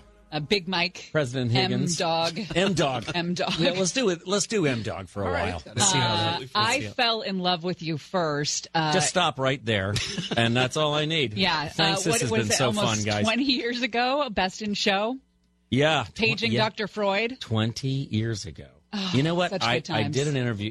I hate to tell you, you're not the only interview I'm doing today. Why? You didn't need I'm to tell sorry. us I- that. I'm so Big sorry. Mike. I, I did one other, and they, they the guy led with some article that's out there that today that uh, in Rolling Stone or something that says uh, that it shows Best in Show as not one of the the funniest movie of all time. Yeah, I think so. You could try. I mean, they said it, it's been mentioned to me twice already. Your lines in that movie were, I think, the funny. I mean, there's a lot of funny things about that movie. It's really the gift that keeps on giving. If you've never seen Best in Show, or if you've seen it 19 times, it's always good for another watch. You can always find something in it Yeah. that, that you haven't seen before. Yeah. Did you? I mean, I feel like those lines were. Did you come up with some of that Yeah. stuff? Yeah, All of it. All I- of it. I- sure. okay, I had a feeling. Yeah, Chris Christopher Guest, you know, he's uh, some uh, he's a mad genius, obviously of some sort, um, and he invented this format. But a lot of the format is he comes up with the story and the characters and stuff, but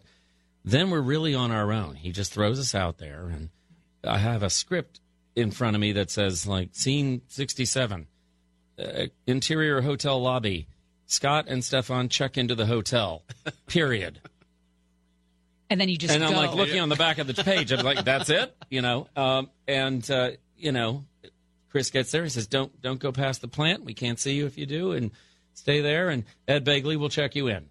And and my feeling is like, listen, if I'm in a scene with Ed Begley and Michael McKean, I'm fine. Something, I, whatever happens, ha- maybe they feel the same way, and we're all just going to be in this together. If it dies, it dies, and it works, it works. In a situation like that, do you do 10, 12 takes of a scene, or do you just do one and say, you Yeah. know what, that was it? And the latter, uh, two maybe. We'll we'll do a run on it, see what's there. Chris will step forward and say, you know, uh, get off of that thing about your mother. I'm not going to be able to use that here, but I do like that area you were in where you were talking about this. Go in there more, and then he quickly we do another take. He'll go in closer on little things. Again, it's impossible to edit these things because they're improvised. And then he'll have a picture of my hand signing the guest registry or, you know, just to clean up the scene. And then we're done. That's it. Moving on, you know? That's what I think makes that So movie great. so magical yeah. because there was so much improv. I'm telling you, it's a it's an ingenious format because you do understand as an audience member that something is happening. Like there, we're in danger here because no one is quite sure what's going to happen next. And you watch a regular comedy, and it's like, it's it's as tight as a drum. It's been tested before audiences. They've they've had a thousand people read the script. This is like good luck, and the audience knows it, and they respond to it. They like it. They like that's me. I'm in danger too. You know. Um, uh, my daughter, totally unprompted last night, was saying, "Hey, uh, do you know John Smith from from Pitch Perfect?" And I said, "Do you mean Michael Higgins?" And she said, "Yeah." And she was, I don't remember what her, she was saying something about one of the lines that you delivered in one of the movies. One of her favorite movies, Mhm. the Pitch Perfect movies. Yeah. and uh, and I don't remember what line it was because I was all I was just blanked with. I am going to drop such knowledge on my don't my own daughter, and for the first time ever in her 15 and a half years, she's going to be impressed with her dad. I said, Michael Higgins is coming into the studio tomorrow. Oh, and she lost her mind. Oh, I'm, I wish you were here. You provided that She would have moment for. Gary on Father's Day. Yes, like you thank made that for that. magical You're moment welcome. Thank you happen for that. between he and his daughter. You're welcome. I, on Father's Day, when I said, "Hey kids, I was in Pitch Perfect," they're like, "Shut, get out of my way! I'm doing something." You know that. Uh, since 1985, 86, basically, um, you have been, you have appeared in. Uh, it seems like an average of about 10 movies a year, not counting TV stuff. Yeah. I mean, that's a that's a busy, busy career. It it has been it has been a busy career. Uh, It's been very. Uh, I'm a character guy, right? So I appear in a lot of different things and different characters and stuff. But honestly, if you walk down the street with me, you'd quickly see almost everybody who passes has clocked me. They're like, "Oh, that." Well, he's uh er right. He's either my dentist or a guy I went to thing with, or he's uh, no no no he's in that movie. What's that? And then literally I'm hearing them yell at each other twenty feet behind me now as we passed each other. He was in no no no no that was the no no no he was in. You're like I was in a mall, guy I'm, I'm in them mall They don't know. My, they don't know my name. They don't know. All they know is that I'm the guy in. I'm that guy in whatever that thing was.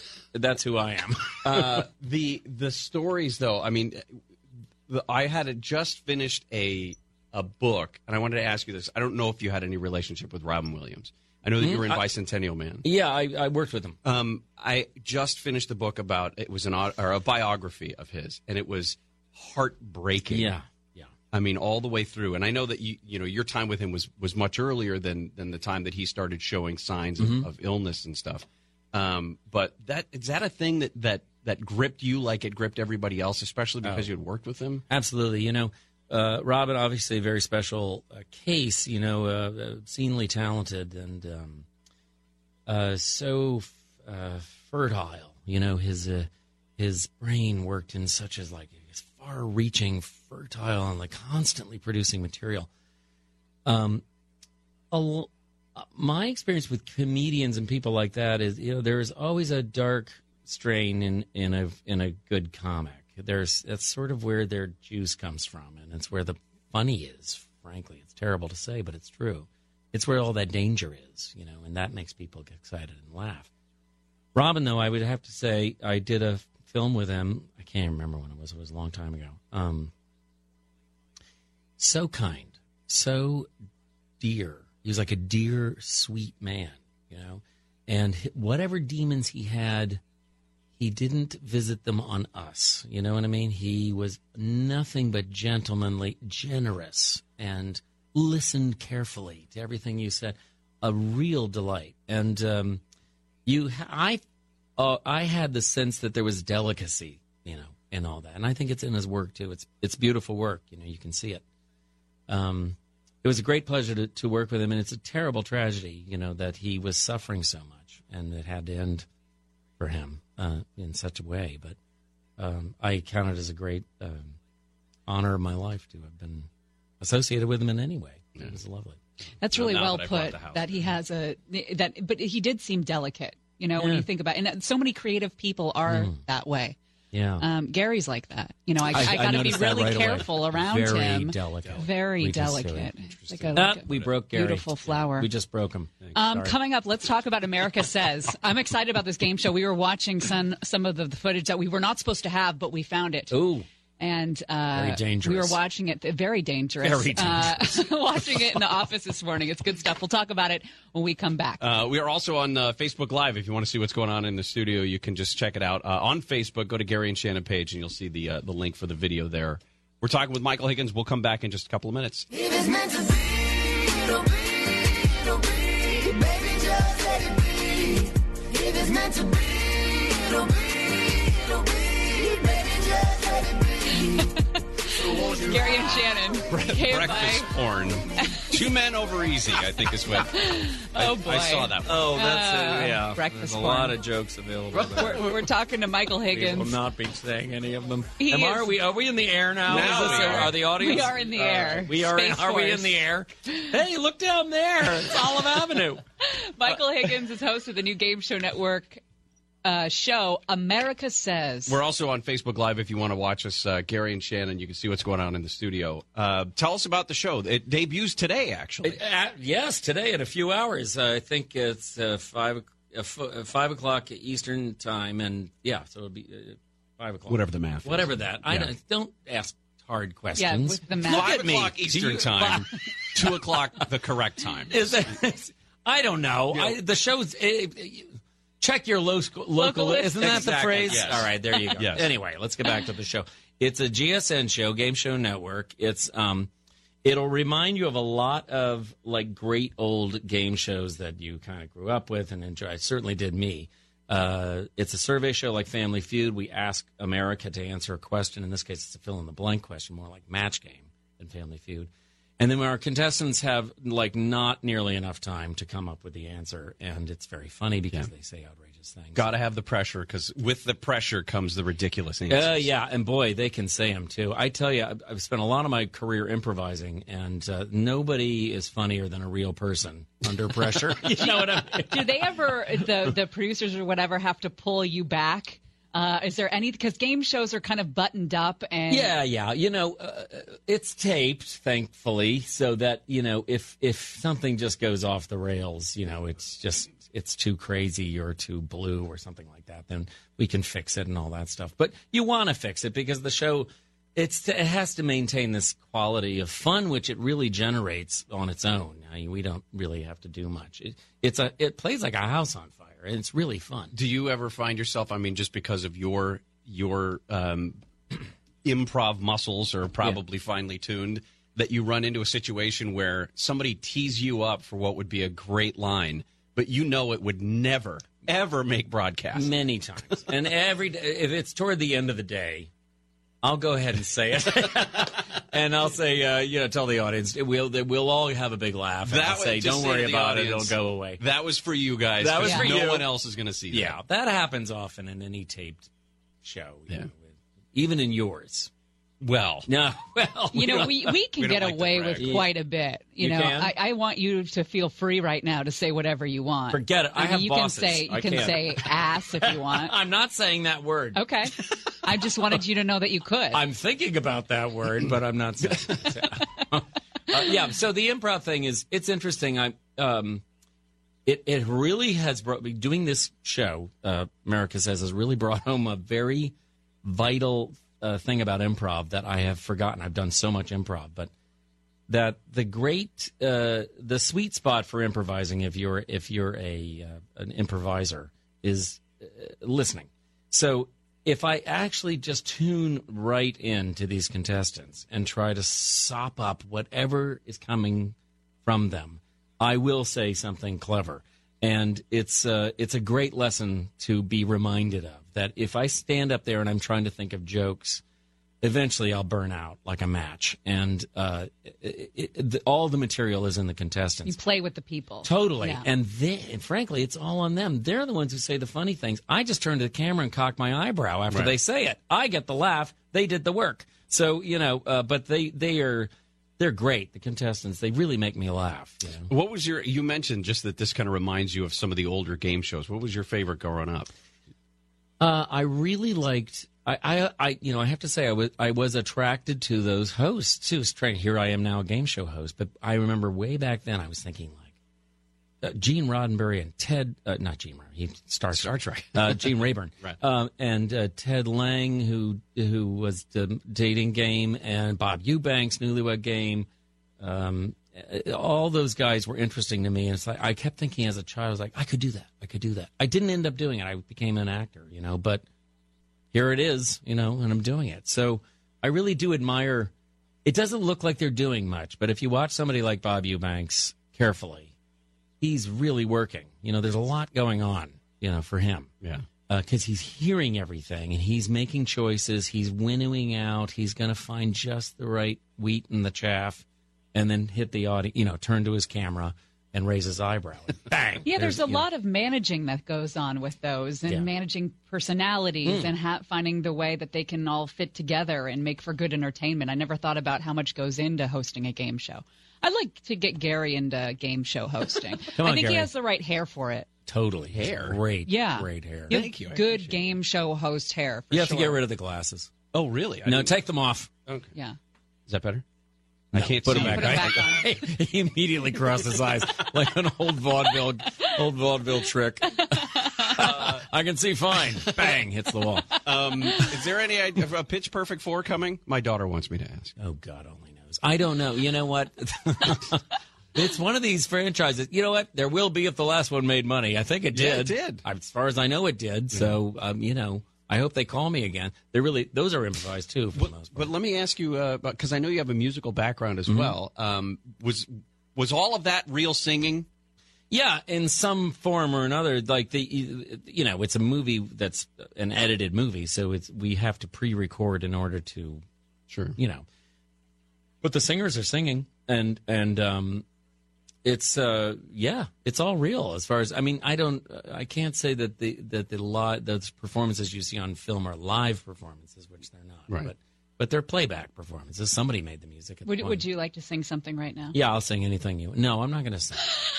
I'm not. I'll have- sing for your daughter privately on the phone. Okay. That's Do it. you have a favorite project? Yeah, well, hold on. You may have noticed they never asked me to sing in those. Well, I was going to ask you. No, I want. they're I not want interested. The, the we fourth are. iteration of We the are. movie Yeah. has got to be you, You. and Elizabeth. Singing. That's singing. what I said. Yeah. Okay, that's fine. Yeah. Actually, one of the movies, I can't remember which one, having never seen any of them, but uh, one of them, one of them had Liz and I singing the Universal theme over the over the the Oh, logo in the oh, beginning. really? You remember, you know, the Universal thing Yeah. where you see the Yeah. world spinning and all that, and then uh, that's us, me and Liz, Oh, going didn't know bum, that. bum, bum, bum, bum, bum, you know, going like that. Um, I can't remember which one which one it was in. That's Um, I'll have funny. to check it out. That's very. yeah, cool. I need to rewatch those. It's been a while. Michael, Um, thank you for coming in yeah, today. we really appreciate Really it. Really quick, do you have a favorite project or a favorite movie or show or That some- I've done? Yeah, or is it like picking between children? Um, do you have a favorite child? really that's not is that as a hard better as people question? I have a lot of not favorite children. Okay. Uh, plenty of them. Actually, you know what? As a as a rule, the things that I really really enjoyed went right into the toilet. No one cared, and they hated them. And basically, I was wrong. You know. And often they're in the business. You know, it's like it's so funny on the set. And it's not funny in the in the uh, and then it's terrible on the set. God, I'd love to see that. The Yeah. stuff that ended up in the toilet. Oh gosh, there's so many, so many. But you know what? I, I have to say um, that B- Best in Show was incredibly fun to do, and I love those people, and we all have a good time. And frankly, I'm really enjoying being a game show host. I love this show. America Says it's it really makes me laugh. It amuses me endlessly, and it's Good. It's hard to do. And which if is you good. have fun, I think that that comes I thought. across. I thought. That's all it you is. know what I thought he was just going to say? I really enjoyed this show. this show. No, no, I know. this and show then, is and then it didn't happen. absolutely one of my worst memories. Yeah. already. More- and I have. I'm still sitting here. Thank you, Michael. You're Thank you. welcome. America says Game Show Network. Uh, check your local listings, but it uh, should be on this afternoon at some point. Thank you again. More Thanks. of Michael's worst memory when Yeah. we come back.